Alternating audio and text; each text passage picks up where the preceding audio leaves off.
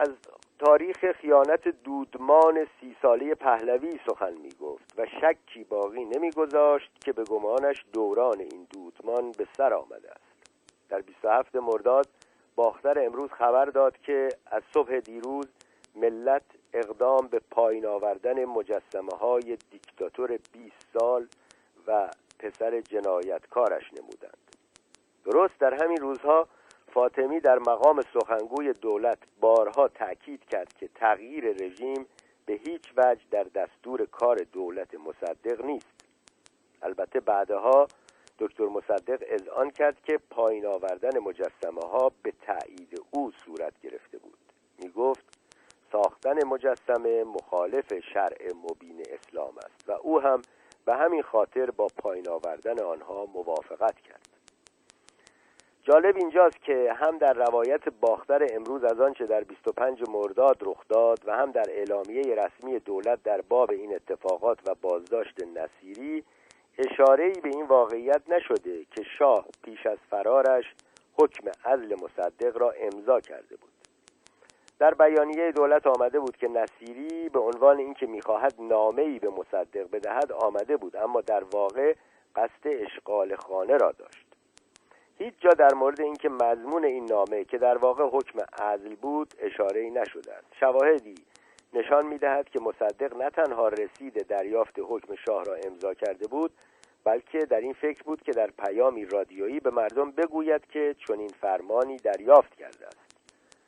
امیدوار بود که تجربه سی تیر بار دیگر تکرار شود. فاطمی و برخی دیگر از رهبران تندروی جبهه گویا مصدق را از این کار منصرف کردند. حتی در ماجرای سی تیر هم بعضی از مشاوران مصدق تصمیم او به استعفا را نادرست می‌دانستند. به جای چنین پیام رادیویی دولت بیانیه‌ای صادر کرد و گفت از ساعت یازدهانیم دیشب یک کودتای نظامی به وسیله افسران و افراد گارد به مرحله اجرا گذارده شده. ولی این توطعه ناکام ماند. فاطمی هم در گزارشی که از این وقایع در باختر امروز منتشر کرد اشاره به فرمان عزل نکرد. صرفا به نامه‌ای که در آن موضوعات محرمانه طرح شده بود اشاره داشت. فاطمی اضافه کرد که نخست وزیر ساعت رسید کاغذ و تاریخ وصول را زیر نامه نوشته بود. به علاوه در اشارات فاطمی او از کودتا و توطعهگران محافل سیاسی لندن یاد می کند و اشارهی به نقش آمریکا در ماجرا ندارد. شگفت این که بعدها در بیش و کم همه اشارات به این رخدادها از کودتای سیا یاد می‌شد و کمتر به نقش انگلیس در طراحی و اجرای آژاکس چکمه تیپا ذکری به میان می آمد در روز 27 مرداد همه شواهد حکایت از آن می‌کرد که شاه در نبردش با مصدق یک سر شکست خورده است. هم سیا و هم دولت انگلیس به این نتیجه رسیدند که تلاش مشترکشان برای برانداختن مصدق ناکام مانده است. سیا در گزارشی برای آیزنهاور از شکست حرکت علیه مصدق خبر داد. به علاوه زاهدی و طرفدارانش هم در جلسه ای به نتیجه مشابهی رسیدند. بران شدند که با استفاده از واحدهای ارتشی که به شاه وفادارند منطقه‌ای به نام ایران آزاد ایجاد کنند. قرار شد نمایندگانی از طرف تیمسار زاهدی به رشت و کرمانشاه و اصفهان گسیل شوند. در هر یک از این شهرها فرمانده های واحدهای ارتش وفاداری خود را به شاه اعلان کرده بود. سرهنگ قرنه فرمانده ارتش در رشت سرهنگ تیمور بختیار فرمانده ارتش در کرمانشاه و سرهنگ زرقام در اصفهان مهمترین مهره های این تلاش برای ایجاد منطقه ایران آزاد بودند. قرار شد نمایندگانی که به این سه شهر گسیل شوند از این سه فرمانده بخواهند که واحدهای خود را برای فتح تهران به طرف پایتخت گسیل کنند. همه شواهد حکایت از آن داشت که ایران چه بسا در آستانه جنگ داخلی است. سیا در تحلیلی که در 27 مرداد برای آیزنهاور تدارک دیده بود علت شکست تلاش برای برانداختن مصدق را سه روز تأخیر و تعلل از سوی ژنرال های ایرانی دانست. در همین یادداشت آمده بود که آمریکا باید وضعیت ایران را از منظری نو ارزیابی کند. و چه بسا که برای حفظ اندکی نفوذ در آنجا چاره جز همسویی با مصدق نداشته باشیم. بخشی از این تلاش برای همسویی بازگشت عجولانه هندرسون به تهران بود. شب 27 مرداد او به تهران بازگشت. چند هفته پیش تهران را ترک گفته بود تا نشانی از رد پای آمریکا در رخدادهای مرداد نباشد. حال بازگشتش به ایران ضرورت پیدا کرده بود. اهمیت این ماجرا در حدی بود که او منتظر پروازهای عادی شرکتهای هواپیمایی نماند و با هواپیمای ویژه نیروی هوایی آمریکا به تهران رجعت کرد. فرزند مصدق در فرودگاه به استقبالش رفت و از همانجا هندرسون را به دیدار مصدق برد. به گفته هندرسون مصدق نه تنها لبخندی پرتمسخر بر لب داشت بلکه روحیه رهبری زفرمند داشت. در این حال در سلوکش به گمان هندرسون نوعی دلزدگی از آمریکا مشهود بود. برخلاف رسم رایجش در بسیاری از دیدارهای رسمی که در آنها به بهانه بیماری با پیژامه ظاهر می‌شد این بار کت و شلوار به تن داشت. هندرسون پیش از هر چیز به حملاتی که در دو روز اخیر علیه شهروندان آمریکا در ایران صورت گرفته اشاره کرد. معترض این حملات بود. می گفت دفاع از جان و مال شهروندان آمریکا از جمله وظایف دولت است. معلوم نیست. این اعتراض هندرسون به راستی به خاطر نگرانیش از سرنوشت شهروندان آمریکایی بود یا آنچنان که کیم روزولت ادعا می کند بخشی از تلاش سیا برای برانداختن مصدق بود. این ادعای غیر باور سیا که بیش و کم همه اسناد و مدارک مربوط به 28 مرداد را گم کرده و لاجرم برخلاف دستور کنگره چیز تازه‌ای برای علنی کردن در آرشیوش باقی نمانده سبب شد که نتوان به دقت بر صحت دعاوی روزولت از جمله این ادعا که گفته های هندرسون به مصدق به دستور سیاس یا صورت گرفته بود یقین کرد. به علاوه بسیاری از اسناد ایرانی این ماجرا از جمله گزارش های رکن دو و ارتش نیز هنوز در دسترس محققان قرار نگرفتند. بدون این اسناد ارزیابی چند و چون دعاوی هندرسون و روزولت دشوارند. به علاوه اسناد حزب توده کاگبه و حزب کمونیست شوروی هم برای ارزیابی کردار حزب و شوروی به ویژه در آن دو روز تاریخی ضروری هست. آیا بیعملی شگفتانگیز حزب توده در 28 مرداد به راستی نتیجه این واقعیت بود که رهبران تازه شوروی که با مرگ استالین به قدرت رسیده بودند نیک می‌دانستند که در مسابقه تسلیحاتی و علمی و اقتصادی به جد از غرب عقب افتادند و امکان چالش جدی آمریکا آن هم در جایی چون ایران وهمی بیش نیست. آیا بیعملیشان صرفا نتیجه این واقعیت بود که مصدق حاضر به توضیع اسلحه در میان آنها نشد؟ با در نظر گرفتن میزان وابستگی حزب توده به شوروی مشکل می‌توان باور کرد که عملکرد آنها در آن روز تاریخی نتیجه دستور مصدق بود. مصدق در اعتراض هندرسون به حملاتی علیه شهروندان آمریکا پاسخ گفت. ایران در آستانه یک انقلاب است و مردم ایران بر این باورند که دولت آمریکا علیه آنهاست. هندرسون در جواب به ترکیبی از تهدید و تحبیب توسل جست می گفت اگر مردم ایران از آمریکا خوششان نمی آید آمریکایی ها حاضرند همه یک جا از ایران خارج شوند. مصدق که ظاهرا هنوز از حمایت آمریکا کاملا هم قطع امید نکرده بود در جواب گفت دولت ایران خواستار خروج اتباع آمریکایی از ایران نیست. هندرسون سپس به نکته ای رسید که قاعدتا هدف اصلی دیدارش با دکتر مصدق بود. به لحنی به ظاهر دوستانه از مصدق پرسید که در چند روز اخیر چه اتفاقی افتاده است. می گفت آنچه را که گفته خواهد شد محرمانه تلقی خواهد کرد. دکتر مصدق نخست به شرح علل انحلال مجلس پرداخت. می گفت این مجلس را دولت انگلیس بر ساخته و خریده بود. آنگاه مصدق از هندرسون پرسید که آیا در باب انحلال مجلس نظر خاصی دارد؟ هندرسون ادعا کرد که نظری در این زمینه ندارد. دکتر مصدق قاعدتا می‌دانست که عمل و نظرش در انحلال مجلس به چند دلیل مختلف تأمل برانگیز و بحثآور بود. برای مثال دکتر صدیقی که از وفادارترین یاران مصدق بود در علل مخالفت خود با انحلال مجلس از طریق رفراندوم چنین می‌گوید پیشوای فقید دکتر مصدق فرمودند من مجلس را منحل می کنم. گفتم چطور؟ گفتند با رفراندوم. من گفتم جناب دکتر جناب عالی سالها عضو پارلمان بوده اید و شهرت و نام بلندتان بیشتر از راه نمایندگی در پارلمان حاصل شده است. انتخاب مجلس فعلی در زمان زمامداری جناب عالی صورت گرفته و نسبت به آن اظهار خوشبینی کرده اید.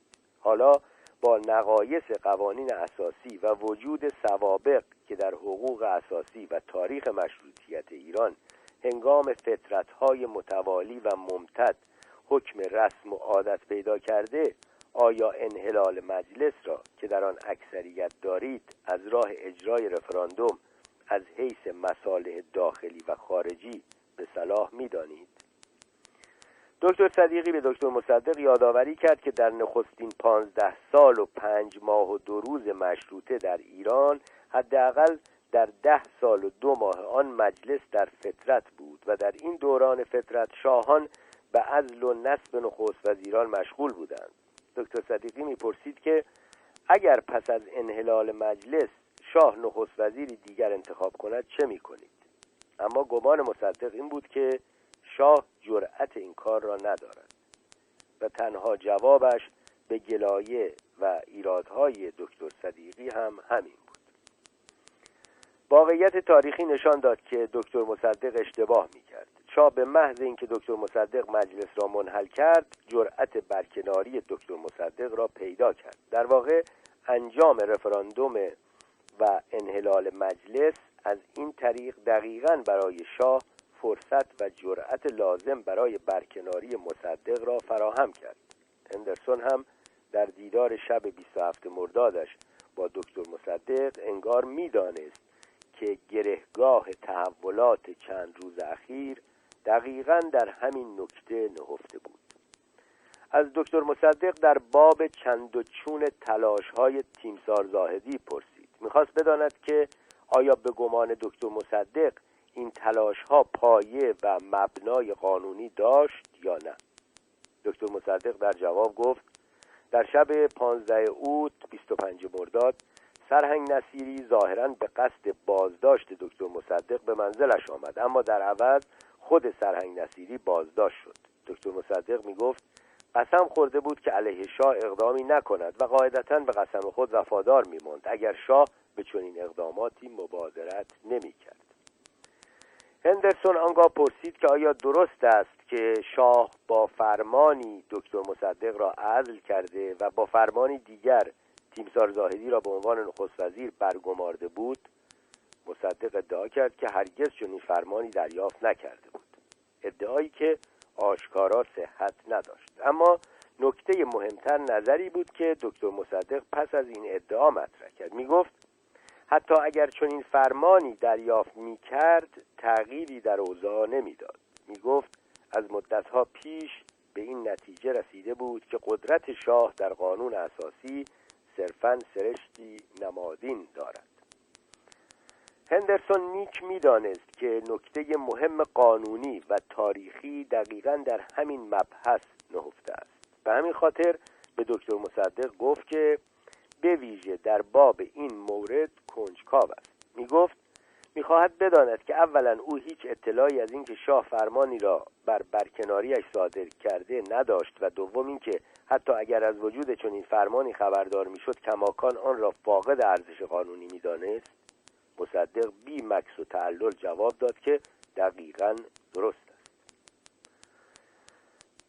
دکتر مصدق در خاطرات خود نیز عین همین نظر را تکرار می کند می‌گوید صدور دستخط عزل دکتر مصدق گذشته از اینکه برخلاف قانون اساسی بود دلیلی هم نداشت چون که تا نه اسفند و بعد از آن تا ساعت یک روز 25 مرداد 32 از من و دولت من کوچکترین عملی برخلاف مصالح مملکت و شخص اعلی حضرت صادر نشده بود.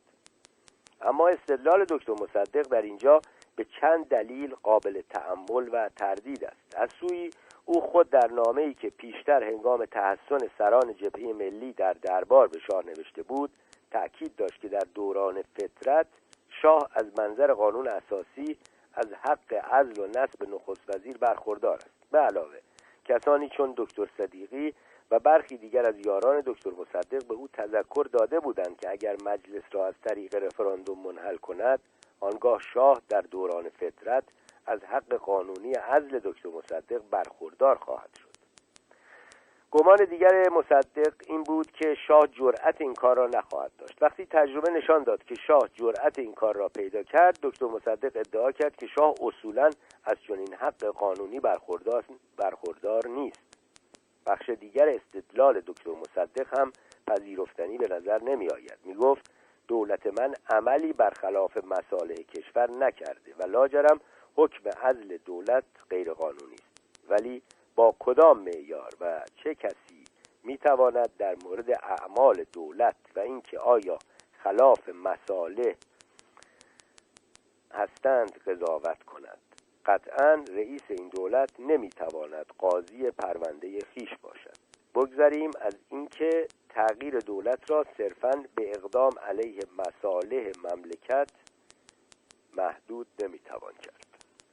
بله بخش دهم رو میخوندیم که عنوانش هست تیپ های آژاکس و یکی از بخش های طولانی کتابه و خب خیلی حساس ماجرای کودتای 28 مرداد و اینها رو میگه آی میلانی در هر حال در آن دیدار هندرسون بر ضرورت حراست از جان شهروندان آمریکایی تاکید کرد و شاید به همین خاطر بود و شاید به همین خاطر روز بعد دکتر مصدق نه تنها هر گونه تظاهرات خیابانی را منع کرد بلکه به طرفدارانش هم دستور داد به خیابانها نیایند.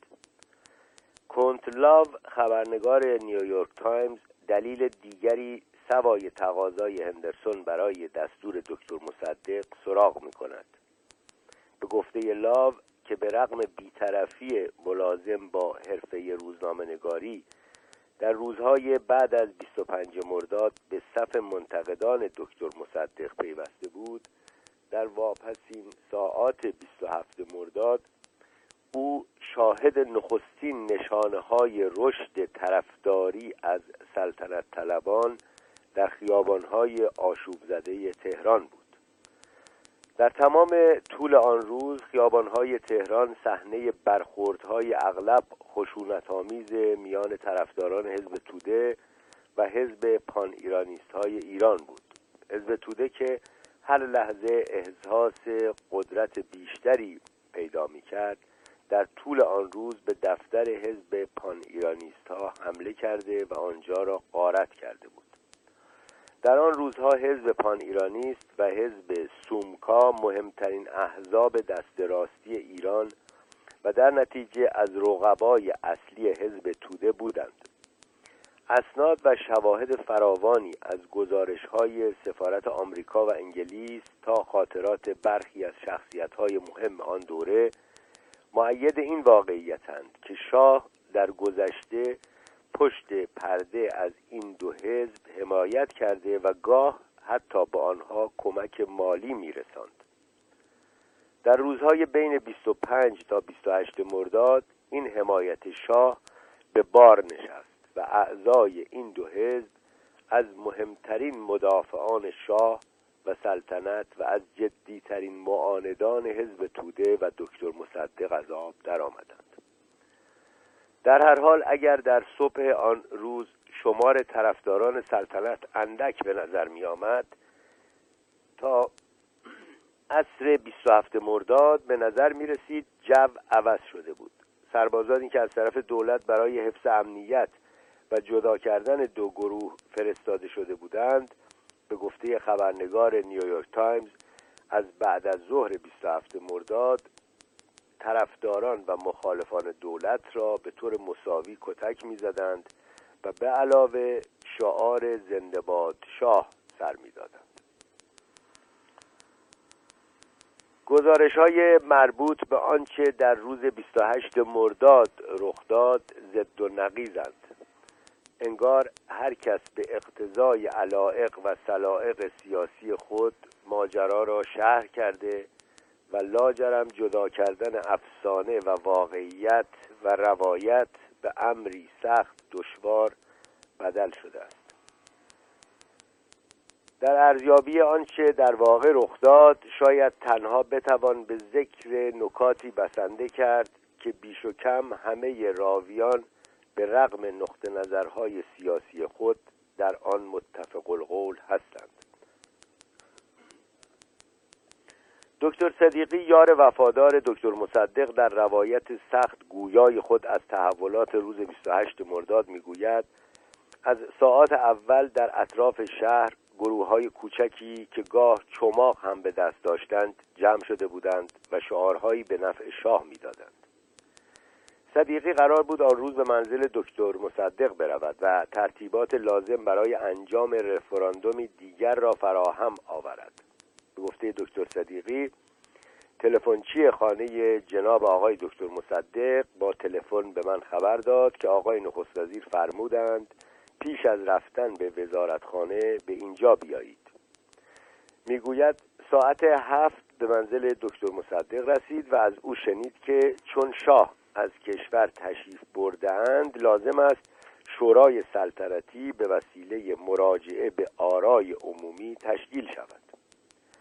وقتی صدیقی در وزارت کشور که مسئولیتش را به عهده داشت کار تدارک بخشنامه‌ای به استانداران در باب رفراندوم جدید را در دست داشت کم کم متوجه شد که شمار رو به افزایشی از تظاهر کنندگان در اطراف وزارت کشور تجمع کردند و به نفع شاه شعار می‌دهند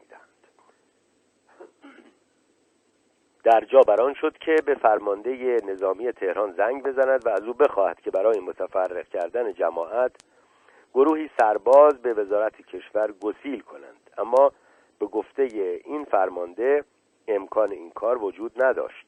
می گفت سربازان از اجرای فرمان حمله به تظاهر کنندگان طرفدار شاه سرپیچی می کنند حدود ساعت دو بعد از ظهر دکتر صدیقی بار دیگر راهی منزل مصدق شد.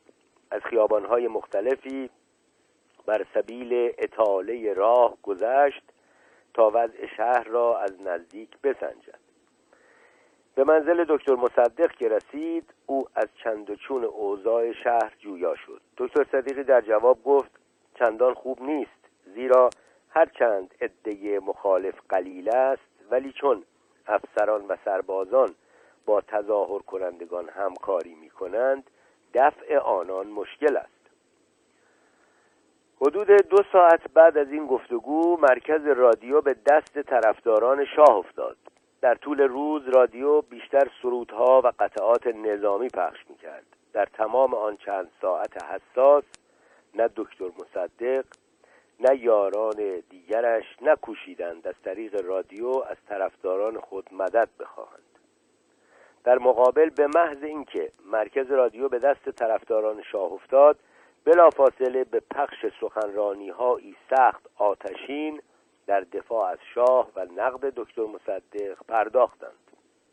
وقتی اندکی پس از فتح رادیو به دست طرفداران شاه تیمسار زاهدی به عنوان نخست وزیر پیامی برای مردم فرستاد مصدق که در منزل خود بی تحرک و اغلب بیخبر از چند و چون تحولات بیرون بود آهسته میگرید در طول روز هم چندین بار به شدت گریه کرده بود. در این حال وقتی حزب توده با دفتر مصدق تماس گرفت و از او تقاضای ده هزار قبض تفنگ کرد تا به مدد آن اعضای حزب به دفاع از دولت و مقابله با طرفداران شاه بپردازند تقاضایشان را رد کرد.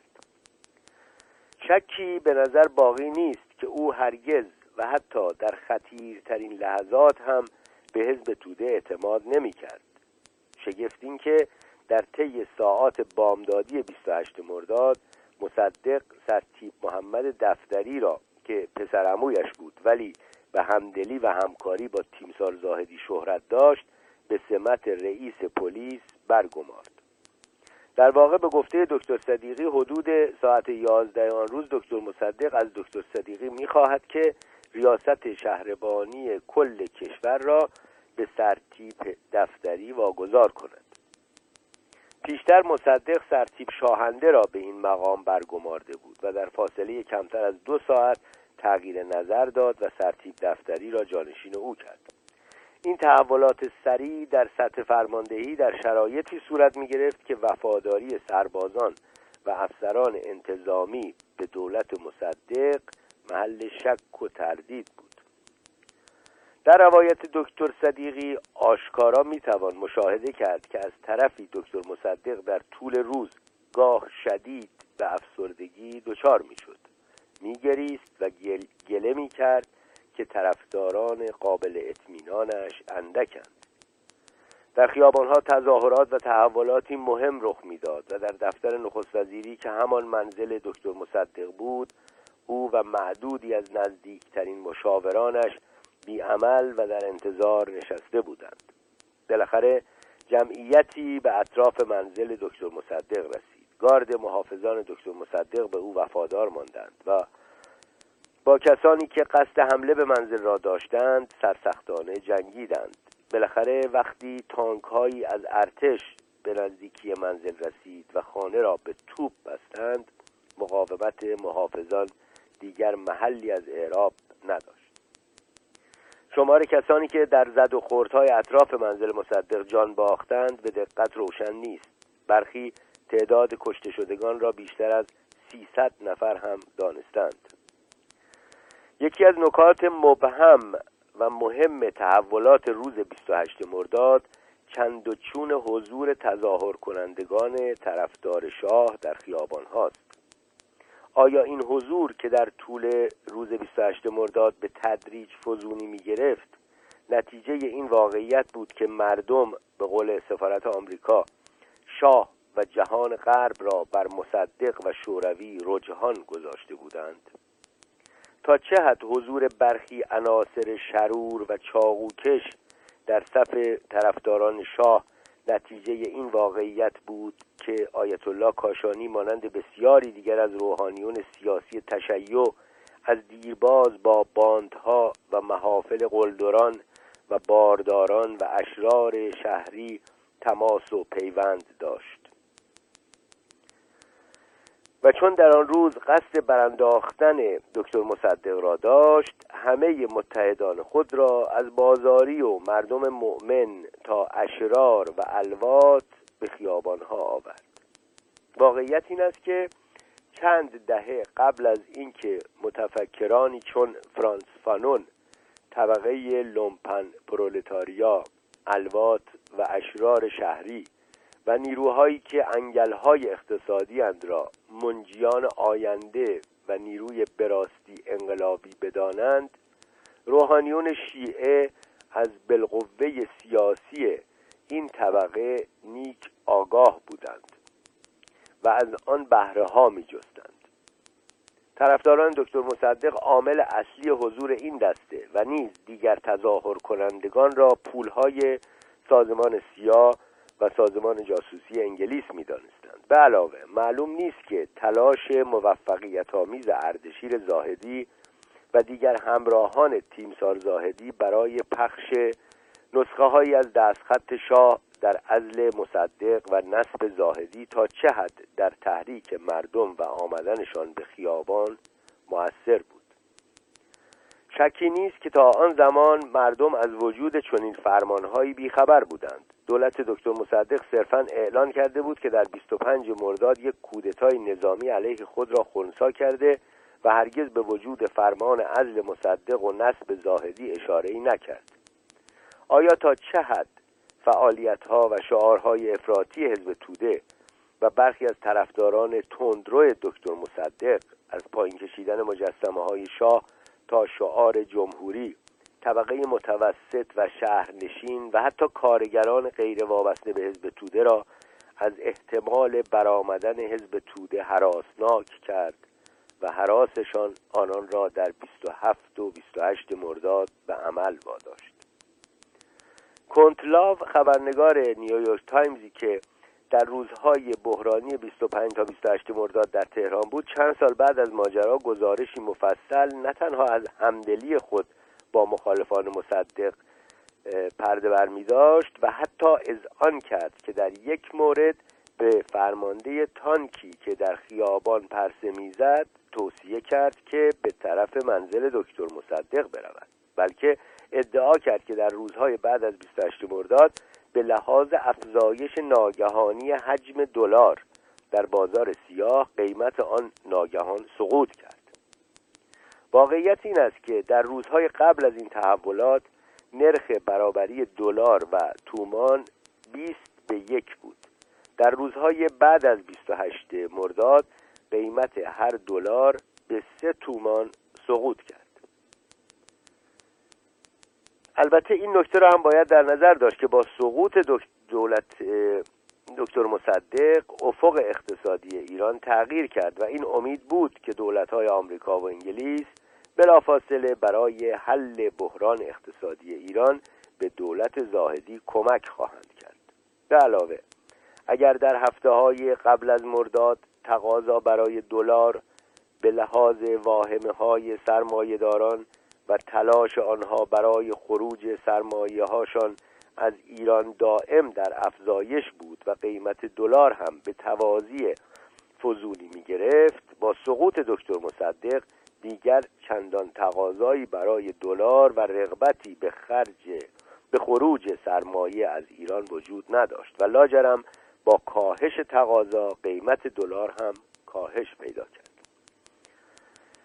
به گمان من شکی نیست که روزولت و همراهانش دلارهایی در تهران خرج تجهیز مخالفان دکتر مصدق کردند. اما در عین حال حضور همه کسانی را هم که در خیابانها بودند و مهمتر از آن غیبت طرفداران دکتر مصدق در خیابانها را صرفا نمی‌توان به این دلارها تعویل کرد.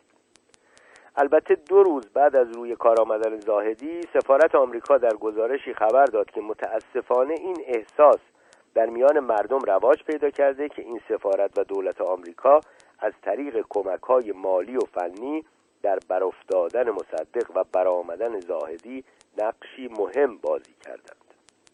به گمان سفارت این احساس بیشتر نتیجه سنت دیرینه مردم ایران است که معتقدند خارجی ها با حمایت مالی نیروهای مورد تمایل خود را در ایران تقویت می کنند در این حال در همان روز سفارت آمریکا در گزارشی دیگر خبر داد که تهران آرام است و در آنجا و در دیگر نقاط کشور مردم روال عادی زندگی را از سر گرفتند و گمان دارند که دعوای بین شاه و مصدق بالاخره به پایان رسیده و مردم هم از نتیجه این دعوا راضی به نظر می آیند. شاید بتوان برخی از استنتاج های سفارت را ناشی از خوشباوری یا حتی خودفریبی دانست اما به گمانم در یک نکته شکی نمی‌توان داشت. وضع تهران و دیگر شهرهای بزرگ در روزهای بعد از 28 مرداد به هیچ وجه با اوضاع مملکت بعد از سی تیر و استعفای دکتر مصدق قیاس پذیر نبود. اگر بعد از سی تیر هر ساعت و هر روزی که از استعفای نخست وزیر میگذشت دامنه اعتراضات مردم و خشم آنها هم فزونی می‌گرفت. شواهد فراوانی حکایت از آن دارد که هم دکتر مصدق و هم اطرافیانش و هم بخش اعظم مردم در مقابل آنچه در 28 مرداد رخ داد چندان مقاومتی نکردند. البته در تمام ساعات مخاطر انگیز روز 28 مرداد شاه از آنچه در مملکت میگذشت یک سره بیخبر بود. بعد از اینکه در 26 مرداد به دستور پادشاه عراق شاه و همراهانش در یکی از کاخهای سلطنتی مستقر شده بودند شاه خواستار دیدار با سفیر آمریکا شد. این سفیر ساعت نه و نیم شب به دیدار شاه رفت. آمریکا و انگلیس در آن روز چندان مایل به حمایت علنی و آشکار از شاه نبودند. بعد از بازداشت نصیری در تهران و فرار شاه از ایران سرنوشت حکومت و سلطنتش چندان روشن نبود. در 27 مرداد برخی از سیاستمداران انگلیسی به این نتیجه رسیده بودند که انگلستان بهتر است شاه را نادیده و بی اهمیت بینگارد و این فرض نادلپسند را بپذیرد که دکتر مصدق رهبر بلا منازع ایران است.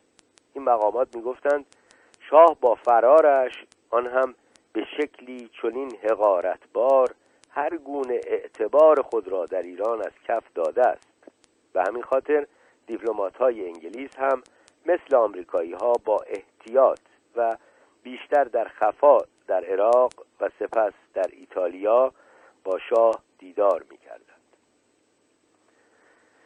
شاه در دیدارهای خود به سفرای آمریکا و انگلیس تقاضایی مشابه داشت به هر دو سفیر می گفت درباره اقدامات بعدی خود به پند آنها نیازمند است. سفیر آمریکا می گفت شاه در نتیجه بیخوابی شبهای پیش خسته می نمود شاه می گفت چرخش سیاسی در ایران را درک نمی کند تأکید داشت از دولت آمریکا دلخوری ندارد. شاه می گفت در هفته های قبل از خروجش از ایران به طور روزافزونی احساس می کرد باید علیه مصدق اقدام می کرد. می گفت بعد از آن که به او اطمینان خاطر داده شد که همه چیز رو به راه است و امکان شکست وجود ندارد او تهران را به قصد دریای خزر ترک کرد. تا مصدق را از چند و چون تحولاتی که در دست تکوین بود بیخبر بگذارد. شاه می گفت در زمانی که در کلاردش بود دو فرمان امضا کرد که یکی مصدق را عزل و دیگری زاهدی را به جای او منصوب می کرد. شاه می گفت بین زمانی که او این دو فرمان را امضا کرد و لحظه ای که گامهایی در جهت اجرایشان برداشته شد سه روز فاصله افتاد. شاه می گفت علت این تأخیر را نمی‌داند ولی یقین داشت که به همین خاطر مصدق به نحوی توانست از برنامه برکناریش اطلاع پیدا کند. آنچنان که بعدها معلوم شد شاه در واقع گمان داشت که شاید انگلیس ها طرح براندازی مصدق را لو دادند. این گمانش را در بغداد بیان نکرد. بعدها در شرایطی غریب به طرح آن پرداخت. شواهد بعدی نشان داد که تشکیلات نظامی حزب توده که در زمان دکتر مصدق رشد فراوانی هم کرده بود دقیقا از طرح مورد اشاره شاه خبر داشت و همین مقامات حزبی بودند که در مورد امکان بروز آنچه کودتای نظامی میخواندند به مصدق هشدار دادند. در بغداد شاه در مورد برنامه های آینده خود هم از سفیر آمریکا پند خواست. پس از آنکه روایت خود را از تحولات 25 مرداد و روزهای قبل از آن به اطلاع سفیر آمریکا رساند به نکته‌ای بر سبیل توجیه فرارش از ایران اشاره کرد. به سفیر می گفت وقتی دریافتم که فرامین من را اجرا نمی کنند کشور را ترک کردم تا از خونریزی و صدمه بیشتر جلوگیری کنم. شاه می گفت تا وقتی که از آمریکا و انگلیس پند و راهنمایی های لازم را دریافت نکند اعلامیه ای صادر نخواهد کرد. می گفت مصدق مطلقا دیوانه است و حسادتش به مرز جنون رسیده. گمان می کند که می تواند با حزب توده وحدت کند و سپس آنها را با زیرکی خود از صحنه خارج سازد. شاه معتقد بود طرح مصدق ناشدنی است و فرجام او هم چیزی جز دکتر برنز ایران نخواهد بود. اشاره شاه به رهبر میلیون دموکرات چکسلواکی بود که با حزب کمونیست آن کشور متحد شد و پس از چندی از کار برکنار شد و کمونیست ها قدرت را قبضه کردند. در اقامت نسبتا کوتاهش در عراق شاه سوای دیدار با سفرای آمریکا و انگلیس و اعضای خاندان سلطنتی عراق با آیت الله شهرستانی هم دیدار کرد. شهرستانی یکی از پرنفوذترین روحانیون عراق به شمار می‌رفت و به شدت با مصدق مخالف بود. دیدار با شهرستانی تصادفی نبود. در تهران هم در روزهای قبل از 25 مرداد و نیز در سه روز تاریخی بعد روحانیون شیعه که حال اکثر به صف مخالفان مصدق و مدافعان شاه پیوسته بودند نقش مهمی در تعیین تکلیف نهایی شاه بازی کردند. در هر حال آیت الله شهرستانی به شاه توصیه کرد به جایی برود که آزاد است و می‌تواند از آنجا با وقار به حملات تند مصدق پاسخ گوید. شهرستانی حتی جایی را هم که شاه باید برای انجام این کار برگزیند برگزیده بود. می‌گفت چون همسر شاه نیم آلمانی است قاعدتا هامبورگ بهترین معمن شاه می‌تواند بود. می‌گفت اگر هامبورگ نشد سوئیس بهترین جاست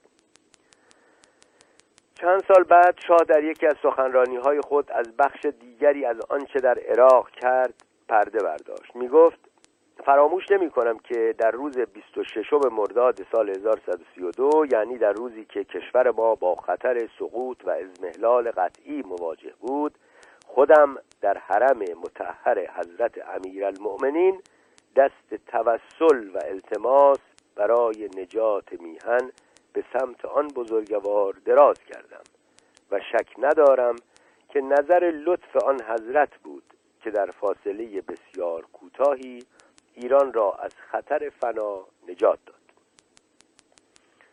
اقامت شاه در عراق دیر نپایید. در صبح اوت در صبح اوت 18 27 مرداد شاه و ملکه و همراهانش با پرواز یکی از خطوط هواپیمایی راهی ایتالیا شدند.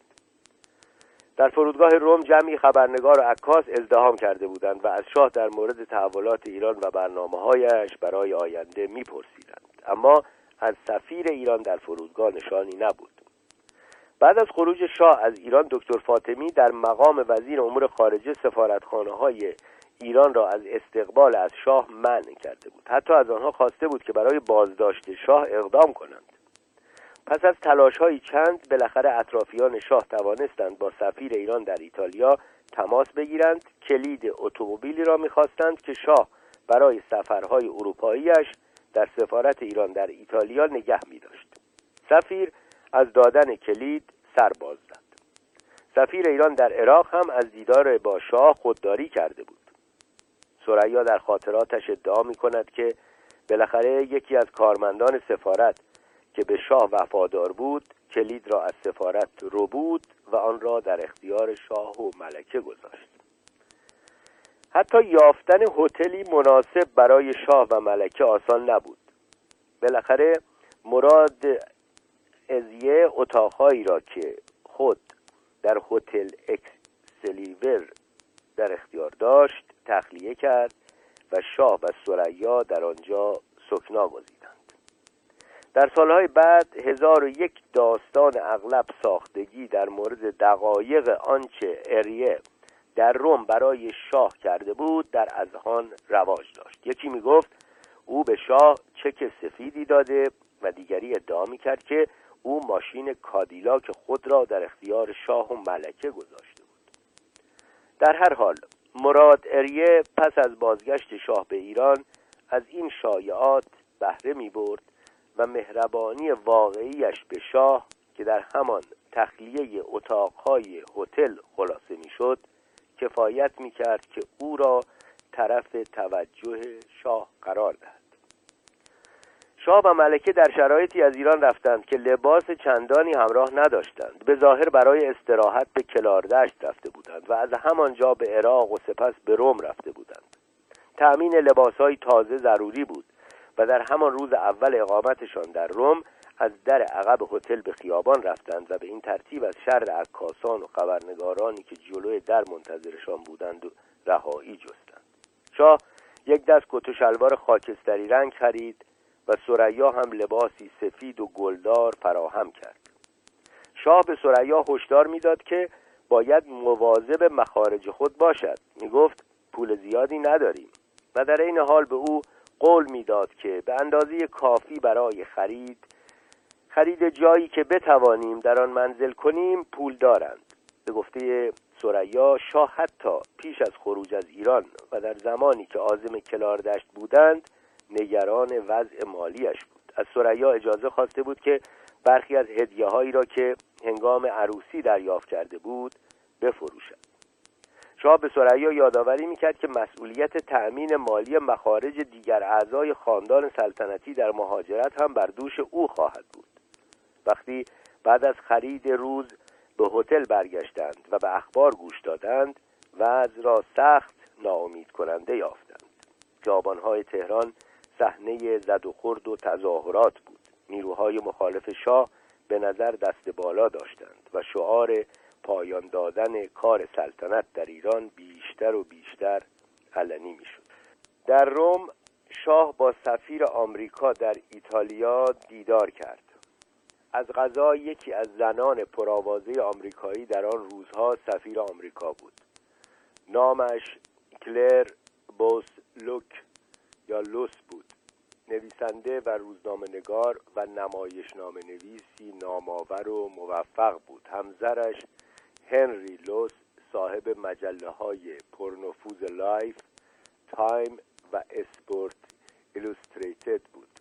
سفیر آمریکا به شاه پیشنهاد کرد که بلافاصله بیانیه ای صادر کند و با اشاره به تحولات اخیر در ایران به تأکید بگوید که با استفاده از حقوق قانونی خود مصدق را از کار برکنار کرده بود و صرفا برای جلوگیری از خونریزی بیشتر مملکت را ترک کرد و در واقع این اوست که قربانی توطعه کودتای مصدق شده است. ولی چند ساعت بعد از این دیدار بخت شاه ناگهان برگشت. روز چهارشنبه 28 مرداد شاه و سریا حدود ساعت دوازده از اتاق خود بیرون آمدند و راهی رستوران هتل شدند. هنوز صرف نهارشان را شروع نکرده بودند که یکی از خبرنگاران آسوشیتس پرس تلگرافی به دست شاه داد. در این خبر در آن تلگراف این خبر آمده بود که دولت مصدق سقوط کرده است. رنگ از صورت شاه پرید. دستش میلرزید. لرزش آنچنان بود که خواندن تلگراف را دشوار می‌کرد. آیا درست است؟ باورش نمی‌شد. یکی دو ساعت پیش به سریا گفته بود که باید به آمریکا بروند و آنجا کاری سراغ کند. انگار هر گونه امید به بازگشت به ایران را از کف داده بود. اما حال ناگهان با این واقعیت روبرو بود که چه بسا دوباره بر تخت سلطنت ایران تکیه خواهد زد. سپس چند بار به تأکید و تکرار گفت این قیام نیست. این دولت من است که سر کار آمده. می گفت همه به غیر از کمونیست ها از موضع من دفاع می کردند طولی نکشید که تلگرافی هم از تیمسار زاهدی دریافت کرد. در آن آمده بود که مردم شاه دوست و ارتش فداکار در انتظار موکب همایونی با بیصبری دقیق شماری می کنند از خاکپای مبارک استدعای تسریع در عظیمت و ابلاغ ساعت نزول اجلال را دارد تا احساسات پاک مردم مطابق آرزوی خودشان نصار قدوم مبارک گردد. شاید شاه در آن زمان نمی‌دانست که برخی از مشاوران زاهدی توصیه کرده بودند که او یکی دو روز منتظر بماند و آنگاه با تلگرافی شاه را به بازگشت به ایران دعوت کند. می‌گفتند باید شاه را کمی در روم در انتظار و التهاب گذاشت تا پس از بازگشت به ایران سودای اقتدارگرایی پیدا نکند. ولی زاهدی زیر بار نرفت. دستور داد بلافاصله تلگراف را به شاه مخابره کنند. می‌خواست وفاداریش به شاه را از این طریق اثبات کند. تجربه نشان داد که این تلاش ها تغییری در سلوک بعدی شاه نداد و چیزی از نگرانی هایش از نخست وزیر مقتدری چون زاهدی نکاست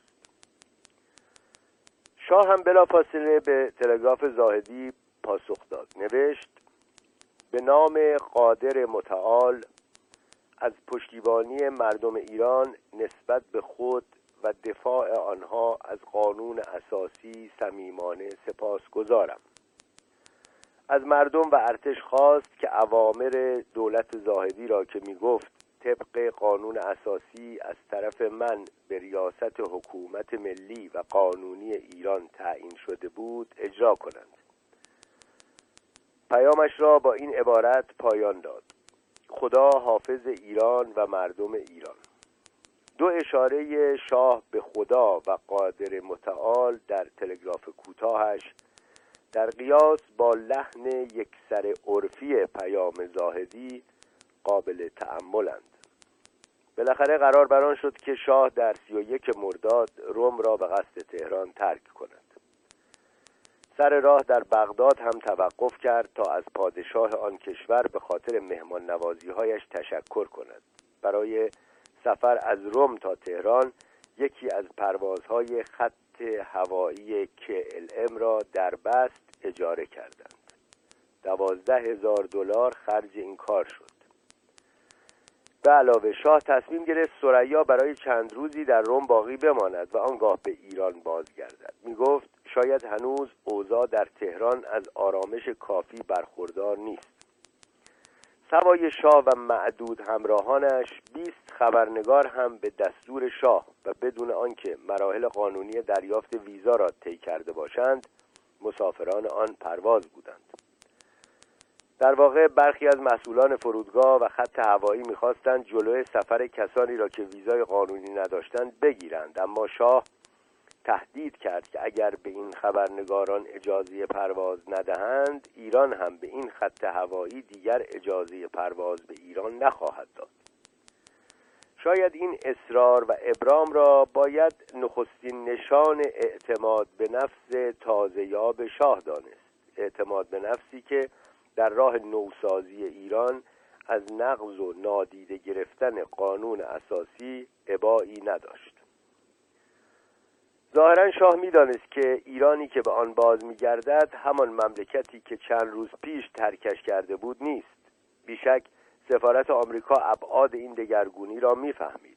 در گزارش های سفیر آمریکا آمده بود که انقلابی که ریشه عمیق در ناسیونالیزم ایرانی دارد در مملکت رخ داده است. بنابراین گزارش ساختارهای سنتی قدرت به شکلی برگشت ناپذیر دگرگون شدند و تنها کسانی می توانند در این ایران جدید موفق باشند که برنامه های خود را بر شالوده این ناسیونالیزم صورتبندی و برنامه ریزی کنند. شاید شاه هم به نشان درک این واقعیت قبل از ترک روم از طریق سفارت آمریکا پیامی به دولت انگلیس فرستاد. می گفت در تهران به اقتضای شرایط ممکن است حرفهای تندی علیه انگلیس بزند. می‌خواست انگلیس ها بدانند که این گونه حملات مبین احساسات واقعی او نخواهد بود. بالاخره بعد از درگیری های مربوط به ویزای خبرنگاران هواپیمای شاه روم را به قصد بغداد ترک کرد.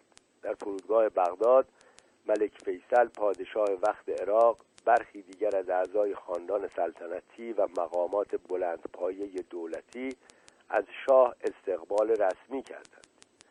شاه هم از مهمان نوازی های پادشاه عراق قدردانی کرد و با هواپیمای سلطنتی ملک فیصل راهی تهران شد. در عراق هنگام گفتگو با خبرنگاران شاه مصدق را انسانی شیطان صفت خواند. تأکید کرد که مصدق را حتما باید محاکمه کرد. شاه در عین حال تقاضای ملاقات سفیر ایران در عراق را رد کرد. نامش مزفر اعلم بود و هم او چند روز پیش به دستور دکتر فاطمی از استقبال و دیدار با شاه امتناع کرده بود. حال می‌خواست از شاه پوزش و بخشایش بطلبد. گرچه آن روز شاه به حاضر به دیدار با اعلم نشد اما پس از چندی در نتیجه وساطت دوستان اعلم با بازگشت او به خدمات دولتی موافقت کرد. عصر سی و یک مرداد 22 اوت شاه به تهران رسید. فضای امنیتی سختی در فرودگاه حاکم بود. به روایت ابراهیم گلستان که برای فیلمبرداری از مراسم بازگشت شاه به فرودگاه رفته بود حتی شعبان جعفری هم که با دست گلی بزرگ قصد خوشامدگویی به شاه را داشت از نزدیک شدن به محل فرودگاه منع شد. اعضای هیئت دولت نخست وزیر جدید تیمسار زاهدی نمایندگان هیئت‌های دیپلماتیک و برخی از اعضای خاندان سلطنتی در صف مستقبلان بودند. به محض اینکه هواپیما بر زمین نشست و پلکان مخصوص در کنار در هواپیما قرار گرفت تیمسار زاهدی شتابان به درون هواپیما رفت. چند لحظه بعد او در پی شاه از پله ها پایین آمد. برخی می‌گفتند علت شتاب زاهدی برای رسیدن به درون هواپیما این بود که بنا نداشت دست شاه را ببوسد و نمی‌خواست این مسئله باعث دردسر یا تضعیف موقعیت شاه گردد. شاه با برخی از مستقبلین صحبت کرد و دست می‌داد و در موارد دیگر صرفا از صف آنها رد می‌شد. وقتی به صف فرماندهان ارتش رسید ناگهان متوجه شد که نصیری که پیش از خروج شاه سرهنگ بود به درجه سرتیپی ارتقا پیدا کرده است. با آنکه نصیری از وفادارترین یاران شاه بود ولی شاه از ارتقایی که زاهدی در قیاب شاه به او داده بود رضایت نداشت و همانجا مراتب ناخرسندی خود را به اطلاع زاهدی رساند. می گفت ارتقاء عمرای ارتش در انحصار قدرت اوست و هیچ مقام دیگری حق دخالت در این کار را ندارد. به دیگر سخن تنها دقایقی پس از ورودش به ایران شاه با زاهدی که تاج و تخت پهلوی را حفظ و حتی احیا کرده بود اختلاف پیدا کرد. تجربه ماهای بعد نشان داد که این برخورد و تنش سرآغاز برخوردهایی متعدد و تنشهایی جدی بود. ساعتی پس از ورودش به تهران شاه از طریق رادیو پیامی برای ملت خداپرست میهندوست و شرافتمند ایران فرستاد. می گفت احساسات بیریا و صمیمانه شما از صدها فرسنگ راه چنان در من اثر بخشید که تمام خستگی های روحی و نگرانی هایی را که آن هم ناشی از علاقه قلبی من به میهن مقدس و ملت عزیز بود مرتفع می کرد می گفت ملت عزیز من چطور از شما تشکر کنم که به رایگان و بدون کوچکترین اعتنا به جان خود برای حفظ شعائر ملی و شاه خودتان آنچنان فداکاری کردید و شهید دادید. ادعا می کرد که من هم چنان که می‌دانید در چندین مورد حاضر بودم جان خود را برای شما بیدریغ بدهم و باز هر موقع که لازم شد از این عمل خودداری نخواهم کرد. شاید افزودن این عبارات به این قصد بود که فرار خود از ایران را توجیه پذیر جلوه دهد. در همین پیام به شدت گرچه بی ذکر نام به دکتر مصدق حمله کرد. دوران نخست وزیریش را کابوس منحوس خواند. می گفت ادهی می‌خواستند زندگی ما را از جریان طبیعی خود منحرف کنند. می گفت از بدو مبارزات ملی او از این جنبش حمایت کرده بود. می گفت در مقابل مصدق و طرفدارانش زیر عنوان مقدس مبارزات ملی حملات ناروایی به زندگی شخصی او کردند. ولی حالا دیگر نظر کینتوزی ندارد. در این حال بلافاصله پس از ذکر اینکه قصد کینه توزی ندارد زمینه را برای محاکمه دکتر مصدق فراهم کرد. می گفت در مورد تجاوز در مورد تجاوز به مقدسات ملی و قانون اساسی و انحلال ارتش و تضییع بیت المال و ریختن خون مردم بیگناه آن هم در راه ریا و قرض باید نص قانون اجرا گردد. بالاخره اینکه در پایان پیام خود شاه نوید می‌داد که من هم کوشا خواهم بود. پیرو اقدامات قبلی خود که عمدن آن را عقیم گذاشته اند یک زندگی دموکراسی که خوشبختانه در تعالیم عالیه اسلام آن را به شایستگی دستور فرمودهاند برای قاطبه ملت فراهم ساخته و مفهوم عدالت اجتماعی را عملی کنم در واقع زمانی که شاه پیام خود را میفرستاد و به تلویح از مجازات دکتر مصدق سخن میراند دکتر مصدق از چند روز قبل خود را تسلیم مقامات دولت جدید کرده بود و به اتاقی در دانشکده افسری که بخشهایی از آن مقر دولت زاهدی بود منتقل شده بود. وقتی ماشین حامل دکتر مصدق به دانشکده افسری رسید تیمسار زاهدی به استقبال مصدق رفت و پس از گفتگوی کوتاه رهبر نهضت ملی کردن نفت را به اتاقی که جای محبس او بود راهنمایی کردند. نکته قابل توجه دیگر پیام رادیویی شاه اشارات مکرر او به مفاهیم اسلامی بود. ملت ایران را قبل از هر چیز ملت خداپرست می‌خواند. می‌گفت تنها حمایت قادل متعال می‌گفت تنها حمایت خداوند متعال باعث شد استقلال و ملیت و دین و ناموس کشور به خطر نیفتد. از خداوند متعال می‌خواست که طبقه جوان روشنفکر را از وسوسه و فریب وارهاند. بالاخره اینکه حتی نوید دموکراسی را هم با تعالیم عالیه اسلام در میآمیخت. نشان گویای دیگری از افکار و نگرانی های شاه در روزهای بعد از بازگشتش به ایران را می‌توان در مضمون گفتگویش با سفیر آمریکا در ایران مشاهده کرد. جلسه حدود ساعت شش بعد از ظهر 23 اوت اول شهریور تشکیل شد. شاه تاکید کرده بود که می‌خواهد نخستین دیدارش با هندرسون خصوصی باشد. هندرسون جلسه را با بازگفت پیام تبریک شفاهی آیزنهاور آغاز کرد. رئیس جمهور آمریکا رجعت موفقیت آمیز شاه به مملکت را به او تبریک گفته بود. البته آیزنهاور تنها رئیس دولتی نبود که در این مورد برای شاه پیام تبریک فرستاد. صبح آن روز رئیس تشریفات دربار به سفارتهای خارجی در ایران خبر داد که ارسال پیام تبریک برای بازگشت شاه به وطن از سوی سران دولتها موجب تشکر خواهد بود. جالب اینجاست که وقتی اندرسون پیام آیزنهاور را برای شاه باز می گفت تغییراتی جزئی ولی مهم در آن ایجاد کرد.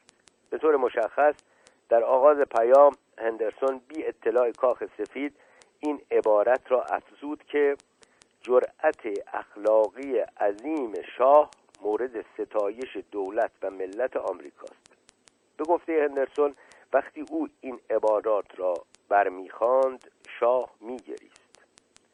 شاه سپس از هندرسون خواست که مراتب سپاس خود را برای توجه ویژه آیزنهاور به ایران به رئیس جمهور برساند. می گفت آنچه در 28 مرداد در ایران اتفاق افتاد یک معجزه بود و در این حال معتقد بود این معجزه به برکت دوستی دولتهای غربی میهن پرستی مردم ایران و خواست خداوند میسر شد. می گفت اگر شکست می‌خورد ایران فرجامی جز کمونیسم نمی داشت تأکید می‌کرد که می‌خواهد مطبوعات خرابکار و تشکیلات حزب توده را ریشه کن کند. نگران وضع اقتصادی مملکت بود. و می‌خواست بداند کمک آمریکا به چه مقدار و به چه شکلی و در چه زمانی به ایران خواهد رسید. شاه و زاهدی هر دو می‌دانستند که بقای سیاسیشان در گروه حل هرچه سریعتر قضیه نفت و نیز ایجاد رونق اقتصادی در ایران است. آمریکا بلافاصله میلیون ها دلار به دولت جدید کمک کرد و حتی شوروی ها که در باز پرداخت بدهی های خود به دکتر مصدق تعلل و تأخیر کرده بودند در فاصله کوتاه بعد از روی کار آمدن زاهدی پول و طلایی را که به ایران بدهکار بودند پرداختند. شاه در همان دیدار نخست خود با هندرسون مطالبی گفت که باعث حیرت و حتی کدورت سفیر آمریکا شد. از سوی تحلیل خود را از رخدادهای بین 25 تا 28 مرداد ارائه کرد. شاه می گفت کسی یا کشوری به او خیانت کرده بود. می‌پرسید که آیا به گمان هندرسون این معمورین انگلیس نبودند که دست به این خیانت زدند؟ هندرسون آشکارا از آن چه شاه گفته بود عصبانی شد. به لحنی تند و قاطع و حتی آکنده از سرزنش به شاه گفت از گفتار شاه شگفت زده است. تأکید کرد که به یقین می‌داند که انگلیس ها به صداقت با او رفتار کردند. به زبانی گزنده گفت شما باید یک بار برای همیشه این فکر را از ذهن خود خارج کنید که انگلیس ها با شما به ریا رفتار می کنند و بالاخره به زبانی که در آن تنین تهدید هم سراغ می توان کرد به شاه گفت امیدوارم شما دیگر هرگز به مقامات آمریکایی یا انگلیسی مطالبی نگویید که بر مودت دولت آمریکا و انگلیس خدشه وارد کند. شاه در همین دیدار مراتب نارضایتی خود از کابینه زاهدی را هم با هندرسون در میان گذاشت. می گفت البته به خود زاهدی اعتماد کامل دارد. گمان هم نمی کند که زاهدی هدفی جز خدمت به ایران و شاه را دنبال می کند اما می گفت اعضای کابینه او قابل اعتماد و اطمینان نیستند. می گفت اکثر اعضای کابینه همان چهره های سیاسی معلوفند که دائم در گذشته هم در پست های مهم قرار گرفتند. شاه معتقد بود ایران محتاج کابینه است متشکل از چهره هایی که بتوانند اقتصاد را به حرکت بیاورند و جوانان را بسیج کنند. شاه می گفت بیش از پیش بر این باور است که تغییر اقتصادی اساسی ضروری و اجتناب ناپذیر است. می گفت باید هر چه زودتر دست به اصلاحات ارزی زد و با تصویب قوانین جدید به جلب سرمایه های خارجی کمک کرد. معتقد بود محبوبیت مصدق بیش از هر چیز در گروه شهرتش به درستکاری بود. به همین خاطر شاه می گفت می خواهد خود پرچمدار مبارزه با فساد باشد. شاه به لحنی گلای آمیز به هندرسون گفت که شنیده است آمریکایی ها علی امینی را به عنوان وزیر دارایی برگزیدند و به علاوه تاکید داشتند که ترکیب کابینه پیش از رجعت شاه قطعی شود و لاجرم شاه را در مقابل عمل انجام شده قرار دهند. هندرسون ادعاهای شاه را تکذیب کرد. تاکید داشت که آمریکا نقشی در انتخاب امینی نداشت. شاه البته هرگز ادعاهای هندرسون را باور نکرد. تا پایان عمر بر این باور باقی ماند که امینی آدم آمریکایی هاست. به علاوه بعد از گذشت چند هفته شاه نظر خود در مورد زاهدی را هم عوض کرد. ریشه اختلاف شاه و زاهدی را می‌توان از جمله در این واقعیت سراخ کرد که زاهدی بر حفظ همه قدرت‌های قانونی نخست وزیر اصرار داشت. اما شاه پس از بازگشتش از روم برام بود که بخش اعظم قدرت نخست وزیر را از آن خود کند. به روایت سفارت آمریکا تجربیات گذشته زاهدی مقاومت و مبارزش علیه سیاست های روس و انگلیس همدلی آشکار او با جبهه ملی بین سالهای 1949 تا 1952 1328 تا 1331 همه دست به دست هم می‌داد و مانع از آن می‌شد که او به آسانی در برابر قدرت طلبی های شاه تسلیم شود. در یک کلام طولی نکشید که شاه دریافت گام اول لازم برای تحقق قدرت بیشترش کنار گذاشتن زاهدی است. ولی برداشتن این گام و برکنار کردن زاهدی دشوارتر از آنچه شاه گمان می کرد از آب درآمد. همانطور که انتظار می‌توان داشت آمریکا تنها کشوری نبود که برای شاه پیام تبریک فرستاد. چرچیل نخست وزیر وقت انگلستان در پیامی شفاهی پیروزی و بازگشت شاه را تبریک گفت. چون در آن زمان ایران و انگلیس روابط دیپلماتیک نداشتند پیام چرچیل از طریق سفارت آمریکا به شاه رسید. در پیام خود چرچیل می گفت صادقانه امید دارم که شما اکنون بتوانید ایران را به سوی آینده بهتری که همواره در آرزویش بوده اید رهبری کنید. شاه هم در پاسخ به چرچیل پیام داد که از نیات خیر انگلستان آنچنان که در پیام نخست وزیر مشهود است سخت متشکر است و می‌داند که نیات خیر انگلستان او را در مقابله با وظایف خطیری که در افقند ثابت قدم تر می کند در این حال شاه تصریح کرد که پیام های رد و بدل شده یک سر محرمانه تلقی شوند. یادداشتهای چرچیل و مشاورانش پیرامون چند و چونی پیامی که باید به شاه بفرستند نشان می‌دهد که آنها پس از بحث و تبادل نظر به این نتیجه رسیدند که به مسئله نفت اشاره ای نکنند. در این حال چرچیل و مشاورانش نگران بیاعتمادی بیمارگونه شاه نسبت به انگلیس بودند و مضمون پیام را چنان صورت بندی کردند که حتی الامکان از این بیاعتمادی بکاهند. گفتگوی شاه با هندرسون این زن و گمانش که شاید انگلیس ها در ماجرای 28 مرداد به او خیانت کرده بودند ابعاد این بیاعتمادی را نیک نشان می‌داد. در واپسین ساعات روز دوم اقامتش در ایران شاه با کرمت روزولت هم دیدار کرد. لحظاتی بعد از ورود روزولت به اتاقی که دیدار در آن صورت گرفت و پیشخدمتانی با لباس رسمی فراک وارد شدند و سینی ها در دست داشتند که در هر کدام گیلاس های ودکا و ظرف خاویار به چشم می‌خورد بنا به روایت روزولت شاه سخنان خود را با این عبارت آغاز کرد که من تخت سلطنتم را به خدا به مردمم به ارتشم و به شما مدیونم.